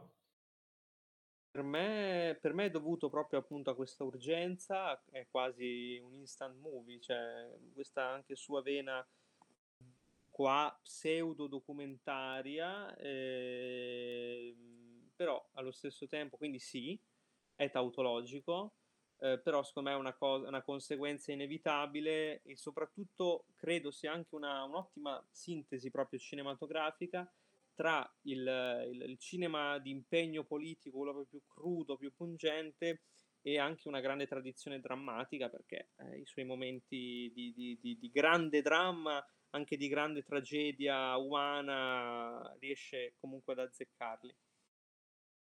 Allora, um, un altro film che, eh, anzi l'ultimo di cui direi che parliamo eh, in termini di premi, perché poi eh, non mi soffermerei troppo sulle coppe volpi, quindi a Peter, Scar- uh, Peter Sarsgaard per Memory uh, e non so il nome dell'attrice, perdonatemi, Kaylee Spaney, però... Kaylee Spaney. Perfetto, potrei sbagliarmi. Scusate, l'inglese l'avete capito che non è la mia lingua, per Priscilla. Eh, è il premio Sella per la miglior sceneggiatura a El Conde eh, di Larraín, che era uno dei registi più attesi. Enrico ovviamente lo ama eh, particolarmente, eh, abbiamo dedicato a lui anche una puntata, eh, però insomma, stando a vedere un pochino così, il, il riscontro mh, è molto più negativo che positivo. Eh, quindi se volete dirci la vostra, vi ascoltiamo molto volentieri. Cominciate, vabbè, eh, Nicolò, comincia tu. Parto io? Parto io. E, mh, allora, credo sia uno dei film più dimenticati, ma non dico dimenticabili, di, di questo concorso.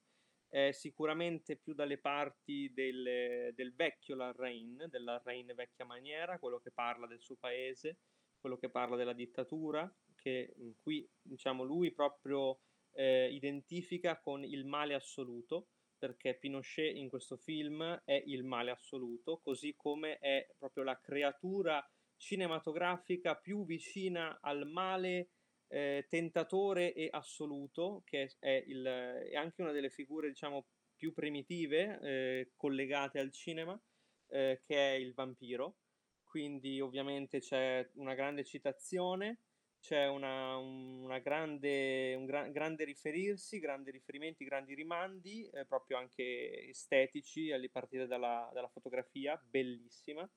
E, mh, però secondo me eh, quest, cioè, questo film va oltre, va un pochino oltre quello che dà a vedere. Secondo me eh, chiamato in qualche modo anche a doversi confrontare con una produzione Netflix, Eh, la Rain ha voluto un po' giocare. Questa cosa non è, almeno forse è una mia sbagliatissima visione eh, ed interpretazione del film, questa cosa non è stata notata tanto, che secondo me eh, con questo film la Rain vuole in qualche modo fare qualcosa di diverso, pur mantenendosi nelle sue, nei suoi terreni abituali di, di critica, di denuncia, di satira eh, di, della sua, diciamo, dei suoi film più, più celebri, insieme, non parlando appunto di, della, della sua trasferta hollywoodiana. Eh, quindi superata quella fase lì, lui torna un po' alle origini, però nel farlo mantiene anche una visione più internazionale, più commerciale, e quindi crea, secondo me, eh, l'ipertesto, vuole creare l'ipertesto, il testo postmoderno per eccellenza, o quantomeno il suo ipertesto. Quindi recupera un po' tutte quelle che sono le derive recenti del, del, del cinema, del, del, anche del, proprio del mercato eh, cinematografico, eh, e quindi mh, tra cui appunto il cinecomics.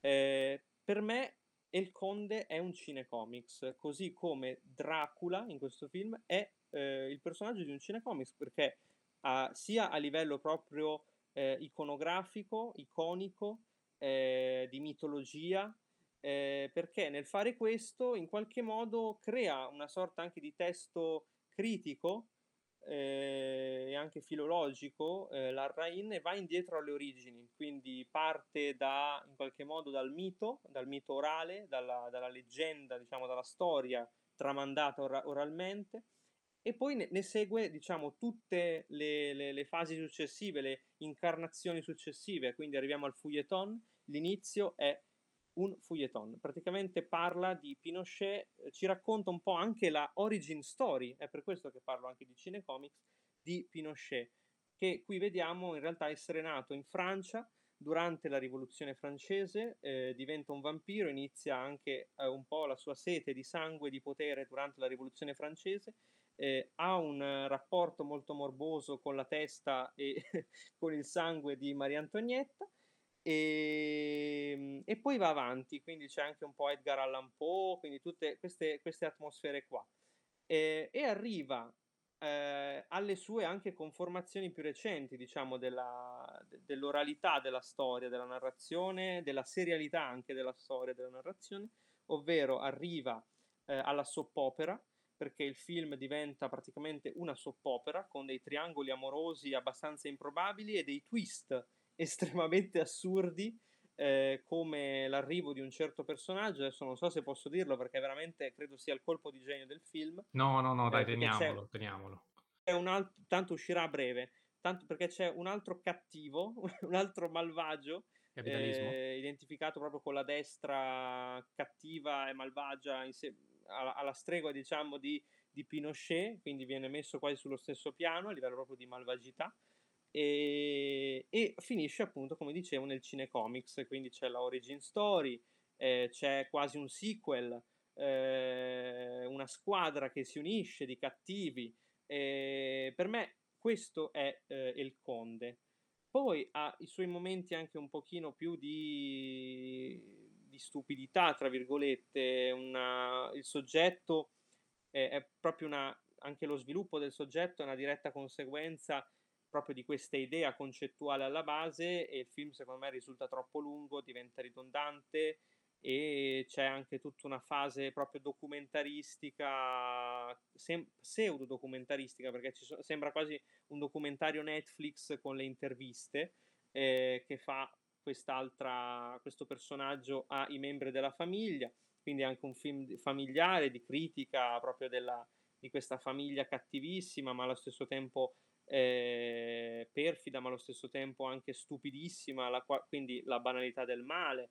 C'è moltissimo Dreyer, di Vampire, di, della Passione di Giovanna d'Arco, c'è proprio un'attrice che è identica eh, alla, all'attrice protagonista della Passione di Giovanna d'Arco, e, e quindi niente, quindi per me è un film da, da, un po' da rivalutare, un po' da vedere anche con quest'ottica, poi magari è sbagliata, magari sono io che tiro un po' troppo per i capelli, però mi, mi saprete dire. Io resto curiosissimo. Christian?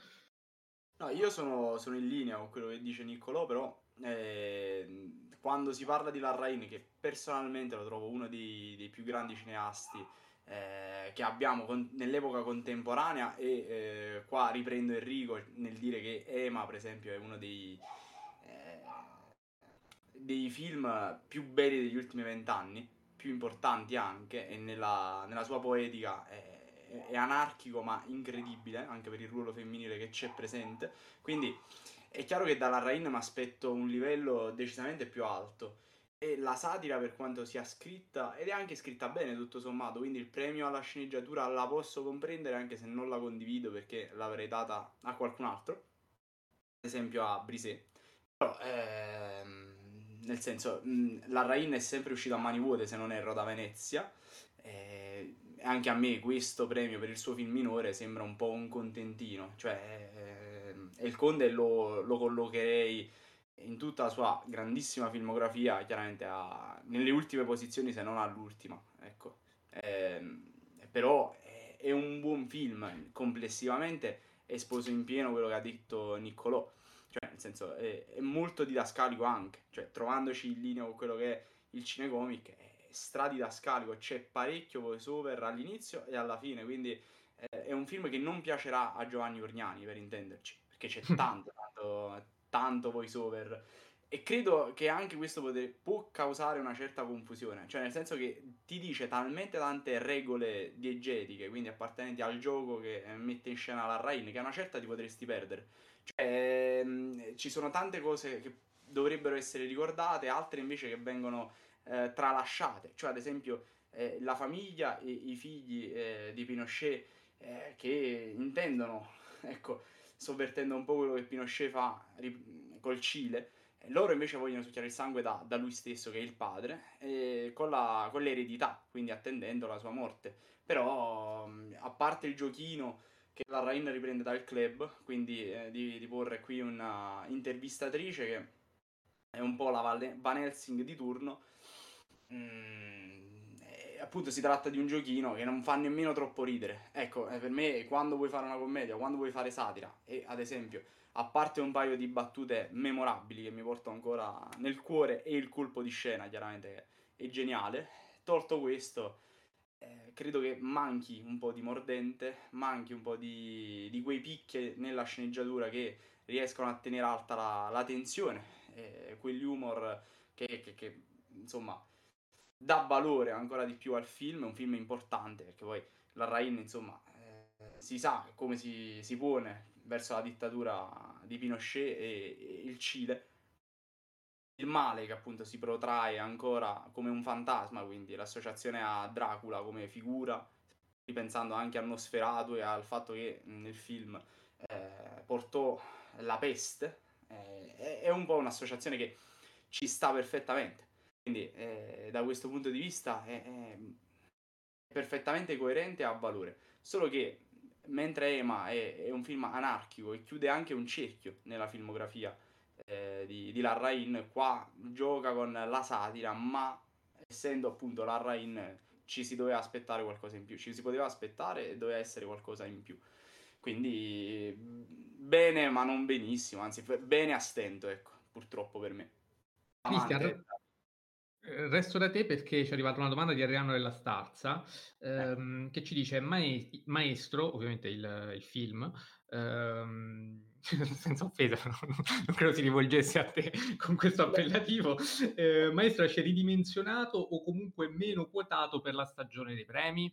E eh, rispondendo a questa domanda volevo chiederti chi sono secondo te i film che da Venezia escono più quotati per la stagione dei premi, partendo da Maestro. Beh, ovviamente partendo da Maestro ti dico che secondo me ai premi, cioè agli Oscar ci, ci andrà perfettamente, cioè n- il fatto che non sia stato premiato qui è anche per un'assenza, a mio modo di vedere. Le coppe Volpi lo dimostrano, cioè sono stati premiati due attori presenti a Venezia, non si è optato per Kerry Mulligan o per Bradley Cooper, quindi già questo è molto strano, perché secondo me sono eh, quotatissimi e lanciatissimi per la, la stagione dei premi, specie Kerry Mulligan, più di Bradley Cooper a sorpresa, e credo anche per chi c'è dietro, cioè a parte Netflix, ma produzione che se, insomma si possono leggere i nomi di Martin Scorsese e Steven Spielberg, eh, voglio dire, eh, ad Hollywood Bradley Cooper è, è voluto bene, mettiamola così, eh, si è visto anche con l'esordio, A Star is Born, un film che personalmente ho apprezzato molto più di, di Maestro, in quanto Maestro è, è un po' troppo patinato, un po' troppo studiato a tavolino per...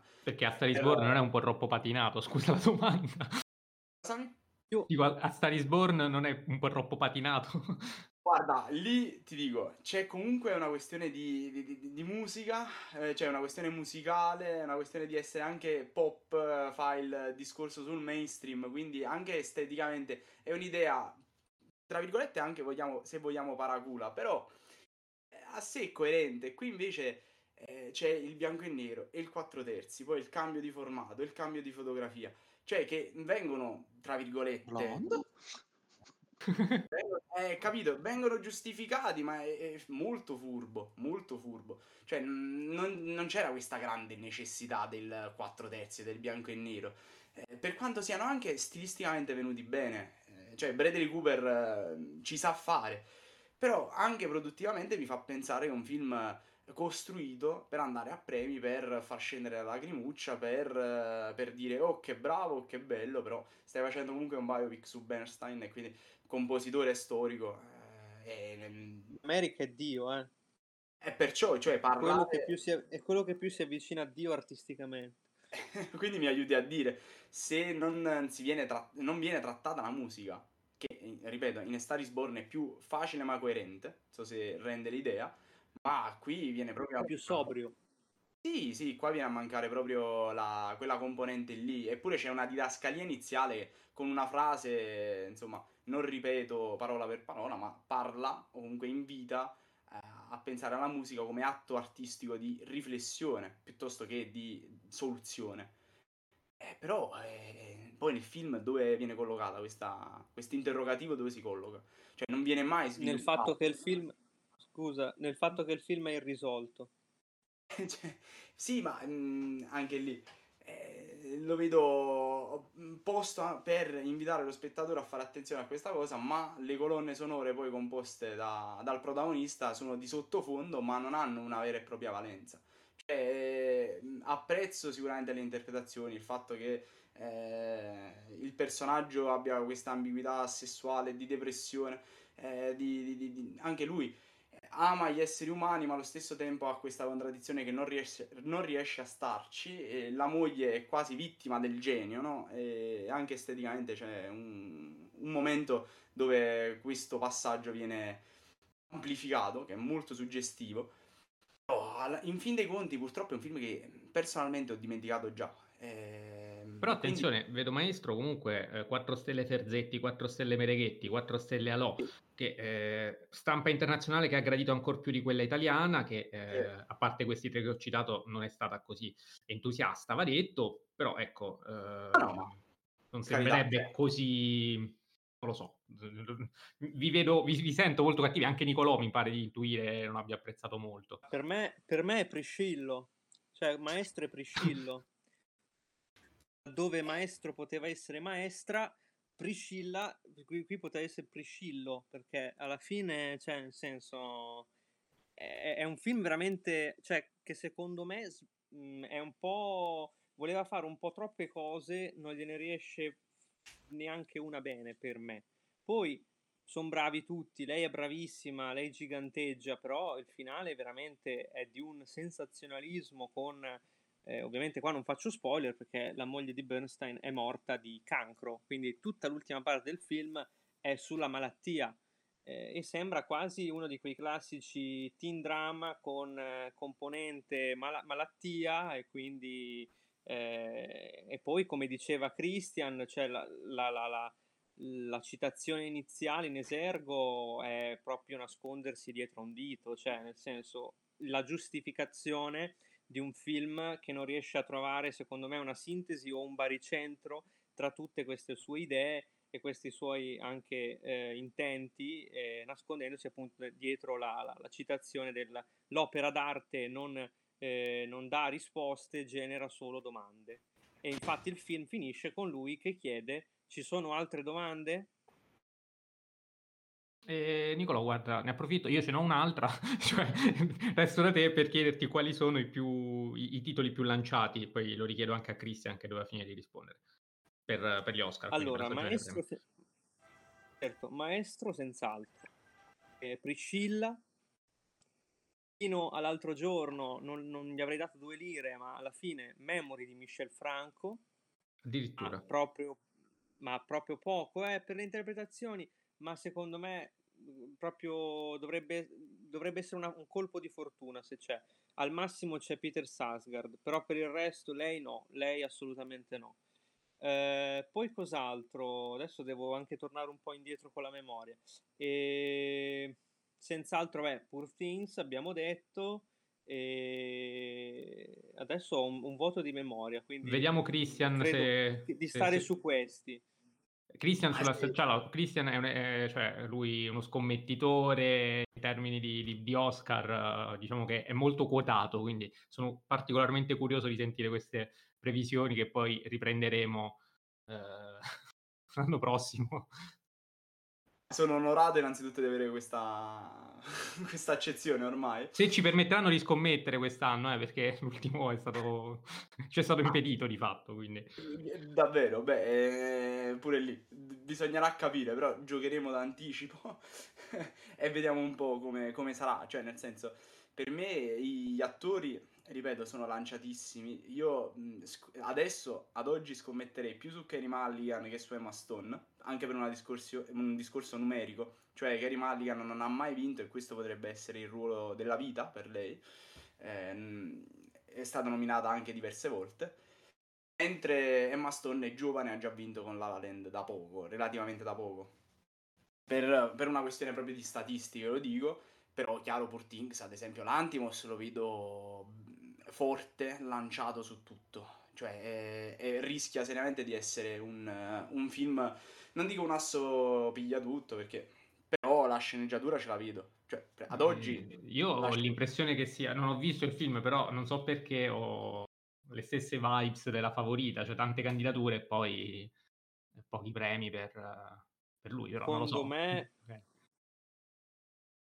Secondo me vince, potrebbe vincere in categorie tecniche e lei potrebbe ambire a qualcosa. La regia, secondo me, o oh, se quest'anno non lo danno a Christopher Nolan, parlo soprattutto di Oscar, basta. Eh, capito. capito. Fa Christopher come... Nolan proprio, finito. Finito Christopher Nolan, cioè proprio lui va in depressione se non gli danno l'Oscar quest'anno. Può fare come e Xavier Dolan che... e andare a ritirarsi. Esatto. Un altro che mi sono dimenticato, eh, che, che non vuol dire molto bene, è Origin di Ava DuVernay, che secondo me qualcosa ce lo infila, anche se non è stato considerato moltissimo. Però è un te- è, credo, sia, credo sia il film perfetto per il duemilaventitré, nel senso di tematiche, delle tematiche post Me Too e post Black Lives Matter, perché parla di una donna forte, di colore, eh, che scrive un libro in cui eh, in qualche modo ripensa anche tutto il... il razzismo, che lei non dice essere un, proprio un concetto anche a volte mal interpretato. Eh, lei parla di caste, quindi lei riesce a trovare un'interconnessione tra la, la situazione delle caste in India, eh, quello che è successo durante l'Olocausto e eh, la discriminazione razziale, eh, che poi non è solo razziale, eh, del, in America oggi. Quindi è entrato in una storia vera, è un biopic però che si unisce al documentario, è un film anche quello, un documentario mancato che sbaglia forse un po' troppo l'ottica, però c'ha una bella compon- una componente drammatica che mh, arriva, almeno a molte persone è arrivata, a me in parte, e secondo me è proprio un film da tenere d'occhio. Ava DuVernay, tra l'altro, eh, ha vinto già, eh, è stata candidata per il documentario del, non mi ricordo, tredicesimo emendamento, credo si chiamasse, quindi è già anche lei una veterana. E poi Selma anche aveva avuto una, una bella ricezione. Io e... alla sceneggiatura, così come Il Conde, per esempio. Eh, mentre sono fiducioso per Io Capitano. Secondo me in cinquina l'Italia potrebbe tornare con Io Capitano. Addirittura? Secondo me sì, secondo me sì. C'ho quelle vibes da... da, da così come la Holland con Green Border, eh. Cioè, secondo me... questo... Scusa Christian, intendi in film internazionale o nelle categorie? Certo, certo. Eh, allora aspetta, perché le ultime volte abbiamo scelto a cazzo di cane fin da candidare, quindi guarda, non è mica certo il che... dell'avvenire. Ma guarda, non è mica sei... certo che candidano Io Capitano, eh. Poi sarebbe una follia, sarebbe una follia clamorosa, eh.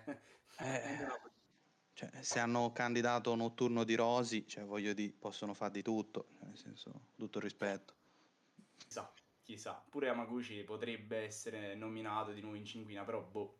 Però da qualche, insomma, li rivedremo secondo me, qualche titolo. Ferrari no, secondo me, ad esempio. Ecco, eh, io infatti stavo appunto per chiedervi, visto che ci avviciniamo alla chiusura di una puntata anche abbastanza lunga, eh, non posso non chiedere di Fincher e Michael Mann, che forse erano due, tra i diversi, però loro due in particolar modo registi più attesi, ehm, che forse sono piaciuti un po' più ai cinefili che alla critica, eh, almeno stando un pochino ai, alle stelle che, che vedo sia di stampa italiana che stampa internazionale. Sono più o meno a metà classifica per la critica, um, invece ho sentito diversi cinefili su Ferrari non tanto, su The Killer invece molto, molto entusiasti. Voi cosa ne pensate di, di questi due titoli? Eh, Nicolò, comincia tu. Inizio io?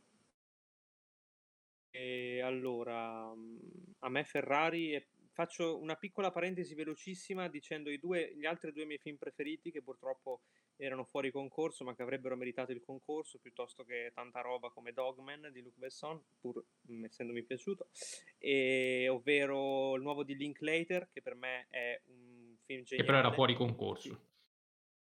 Sì, sì, fuori concorso, che però io avrei messo in concorso, quindi Hitman di Linklater, geniale, un film incredibile che rivela il talento di Glenn Powell, che dopo questo film spero che diventi un regista di commedia a sto punto, perché tra l'altro lui ha co-scritto la sceneggiatura insieme a Linklater e come interpretazione è veramente una roba da, insomma, è Coppa Volpi.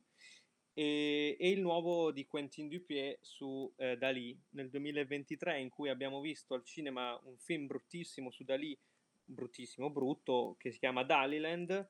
eh, Quentin Dupieux fa invece un ritratto, un omaggio sentitissimo da, a, a Dalì, Salvatore Dalì, al suo genio, alla sua personalità, alla sua figura, e semplicemente non facendo un biopic, ma facendo un testo quasi in cui Dalì diventa il re, di cui Dalì diventa il regista. Eh, quindi Dupieux, che tra l'altro è conosciuto soprattutto per Doppia Pelle e Mandibule, quindi lui è già un surrealista abbastanza affermato al cinema, eh, fa questo film, questo ritratto in cui praticamente esplode la, la figura di Dalì. Ci sono sette versioni di Dalì, interpretate tutte da attori amici, eh, attori francesi diversi. È un film geniale, è un film in cui che utilizza tra l'altro gli strumenti del cinema come il montaggio in maniera eh, sublime. Dura un'ora e un quarto, ma sono un'ora e un quarto veramente di, di, di godimento. C'è proprio un film surrealista in tutto e per tutto, e in questo il miglior omaggio che si potesse fare a un, un genio come Salvador Dalì, ma anche un genio non proprio simpaticissimo. E io è da l'altro giorno che ogni volta che incontro qualcuno mi metto a urlare Dalì, perché nel film viene ripetuto a iosa e mi, vi rimarrà in testa. Se lo vedrete, io vi consiglio di vederlo in originale, perché insomma in italiano rovineranno tutto come sempre per quanto riguarda i film francesi. E, mh, parliamo di Ferrari. Ferrari vado velocissimo, è, mi è piaciuto tantissimo.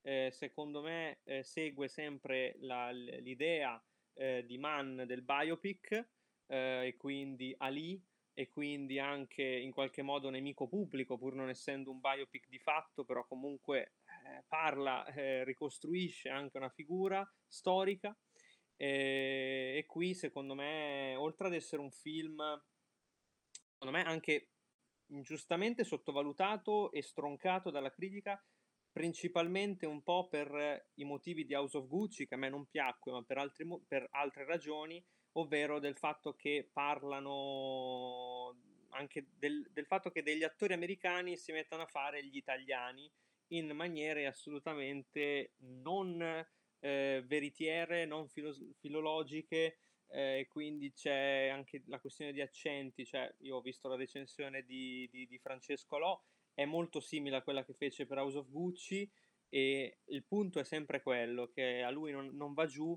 La, il fatto che la, le interpretazioni siano così poco amalgamate proprio a livello di registri. Però a parte quello, secondo me il film ha un montaggio fenomenale, eh, la, la, la, la sequenza delle mille miglia in cui mh, non si gioca soltanto proprio la corsa, la partita tra virgolette in sé per sé tra le scuderie, ma si gioca anche il futuro eh, della vita eh, pubblica e privata di Ferrari. Eh, infatti c'è il montaggio che appunto monta insieme a sequenze di corsa, sequenze eh, proprio molto ordinarie di vita di, di Ferrari, cioè lui che segue quindi alla tivù la corsa, lui che parla con la moglie, lui che, eh, lui che, che si confronta con l'amante, quindi cioè, la vita viene decisa proprio in parallelo eh, filmico con la corsa. C'è una sequenza di incidente stupenda. Eh, ed è appunto un film che parla di passione, di passione letale e, e di perfetti ossimori che ci legano anche eh, all'arte, alla tecnica, che legano l'uomo all'arte e alla tecnica. Eh, io mi limito a dire che quando il cinema ha incontrato le macchine, come dicevano i futuristi, che tra, in qualche modo li mettevano eh, nello, nello stesso piano, nel, nel piano di una stessa in qualche modo eh, rivoluzione, Eh, la rivoluzione del Novecento, eh, la rivoluzione anche della modernità, del futurismo, eccetera, eccetera. Quindi ne cantavano anche le odi eh, della, della macchina e del cinema, della macchina del cinema e della macchina come automobile. E sono venute fuori appunto quando c'è stato, quando c'è e c'è stato questo connubio, sono venute fuori sempre delle opere veramente incredibili che, che portano le possibilità del cinema veramente alle estreme conseguenze. E, in questo caso, e questo è il caso. Eh, come anche secondo me notevole è il lavoro che Mann fa sulla figura di Enzo Ferrari e soprattutto sulla, sulla sua iconografia, eh, proprio sul suo renderlo quasi un'icona, eh, e quindi credo ci saranno cinquanta, cinquanta volte, per cinquanta volte Mann si sofferma sul dettaglio di eh, Ferrari che si mette gli occhiali per affrontare la vita Eh, privata, e poi anche per il modo appunto in cui eh, mette in scena la vita eh, intima, eh, le questioni anche intime di, eh, di Ferrari come una corsa, come un qualcosa che deve essere sempre su di giri, che deve essere sempre perfetto, che deve essere sempre molto rodato, molto fluido. Per me è veramente un, un esercizio e un lavoro cinematografico sublime, eh, da parte di quello che io ritengo il grande ingegnere del cinema, forse il più grande ingegnere del cinema.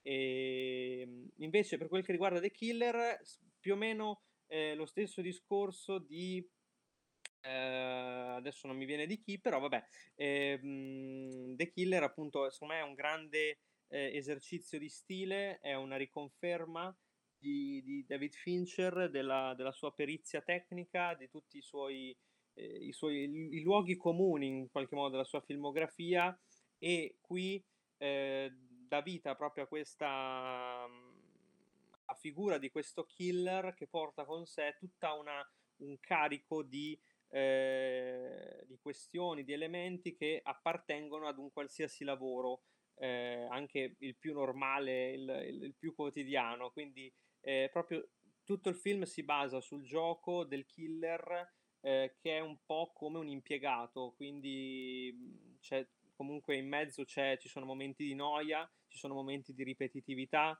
eh, è molto importante la, la, la competenza, è molto importante anche la, il metodo. E quindi secondo me Fincher fa un grande, un bel film, non il suo migliore, è sicuramente nella parte bassa.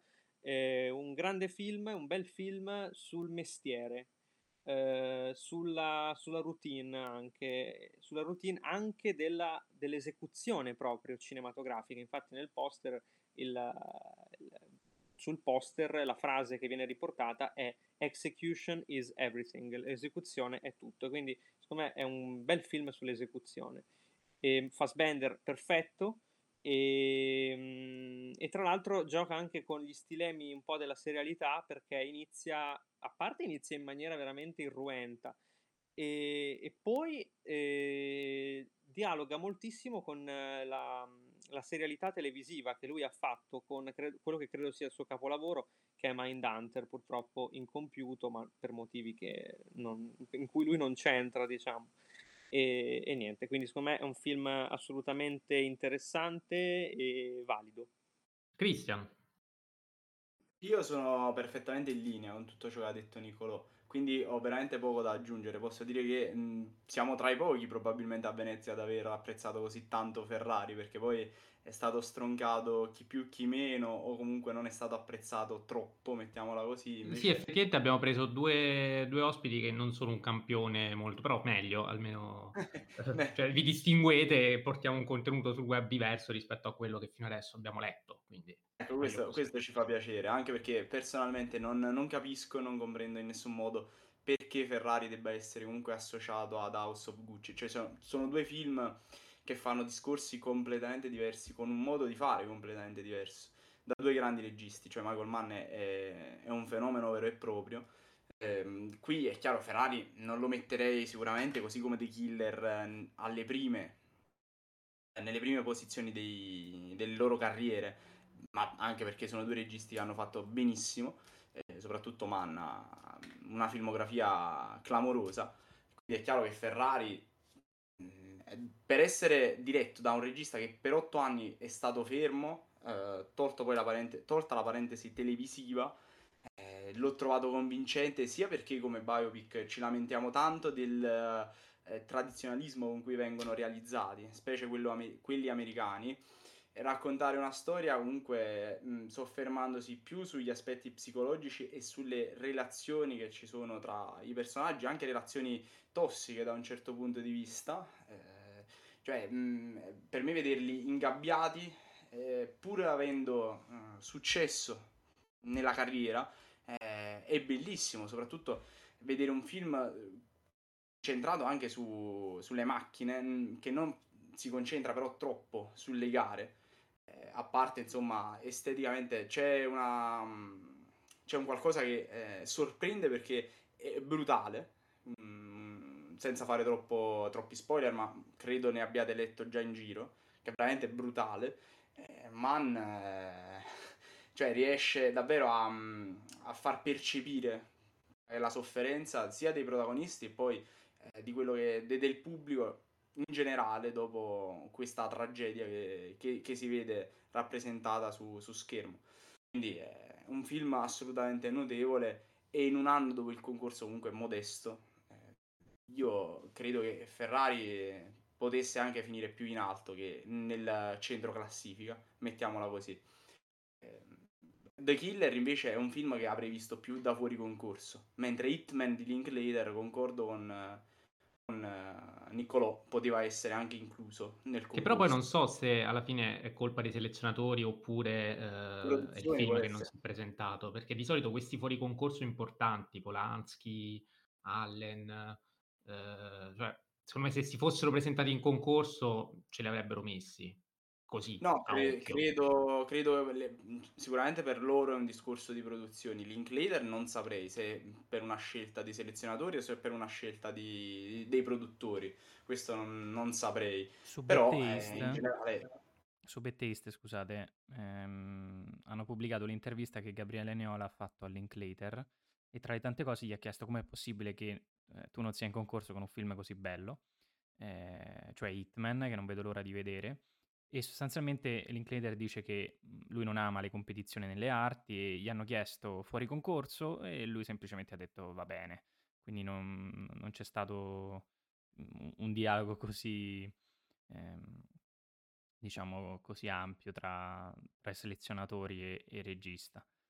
Quindi penso no, dipenda di sicuro... caso per caso, come al solito. Ecco, giustamente. No, però di sicuro eh, i titoli in orizzonti, ecco, quelli lì eh, sarebbero andati volentieri in concorso se ah. sono finiti in sezioni minori. Quelli invece proprio fuori, forse il discorso vorrebbe essere più, più complesso. Comunque, vabbè, mh, non divaghiamo troppo. E, mh, The Killer, ecco, l'avrei visto più fuori concorso perché è un, è un giochino che Fincher, insomma...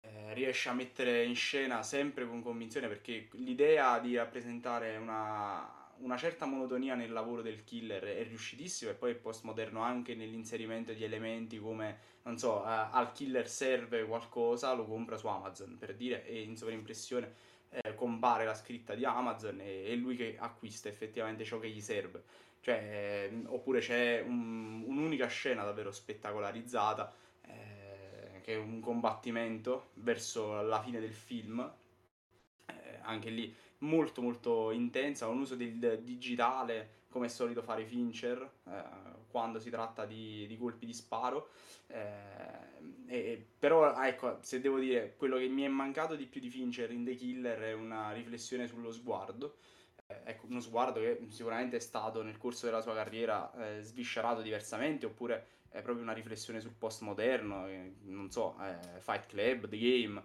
Qua eh, si limita un po' a, a fare questo giochino, ma eh, se, li, se all'inizio, ecco, anche la, l'alternanza tra l'oggettiva e lo soggettiva come scelta di inquadrare il protagonista eh, durante il, l'incipit, cioè il fatto che lui debba, insomma, eh, colpire una vittima per lavoro, è un discorso che poi non viene portato avanti, cioè eh, quello dello sguardo eh, viene un po' tralasciato, e questo secondo me eh, non permette al film poi di elevarsi.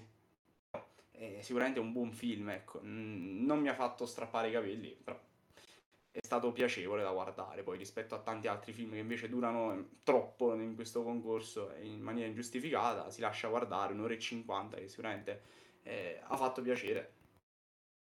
Perfetto, adesso siamo veramente in chiusura, stavolta sul serio. Per completezza leggo eh, le ultime due domande degli ascoltatori, su cui vi chiedo di essere telegrafici. Um, in una di Christian Grumo, come è stata questa edizione rispetto alle precedenti? Quindi un, un resoconto generale, conclusivo, ma prima dovete rispondermi al peggior film di questa edizione, un titolo secco, Horror Italia ventiquattro. Uh, Nicolò, comincia tu. Titolo secco e poi vediamo le somme. L'ordine l'or, eh, fuori concorso, cioè il generale peggior film di questa edizione, quello che te pare. Ah, uh, eh, l'ordine del tempo, quindi Cavani è in concorso, te lo chiedo io, sono curioso. uh, Theory of Everything, veramente uh, un film sciapo e privo di idee. Perfetto. eh, Christian, sul titolo secco? Fuori concorso l'ordine del tempo, The Palace. Eh, concorso io dico Holly, che è un film da presentare magari in orizzonti, ed è anche brutto da presentare in orizzonti, ma in concorso francamente non capisco la scelta. Perfetto. Eh, quindi dicevo, com'è stata questa edizione rispetto alle precedenti, e andiamo tutti a casa se Jacopo e Enrico non hanno ulteriori domande. Vai Nicolò. Eh, secondo me è stata mh, forse anche una percezione dovuta proprio a come hanno disposto i film nelle, nelle giornate, eh, che è andato un po' così ad alternare, eh, un po' altalenante, diciamo, come, come ritmo.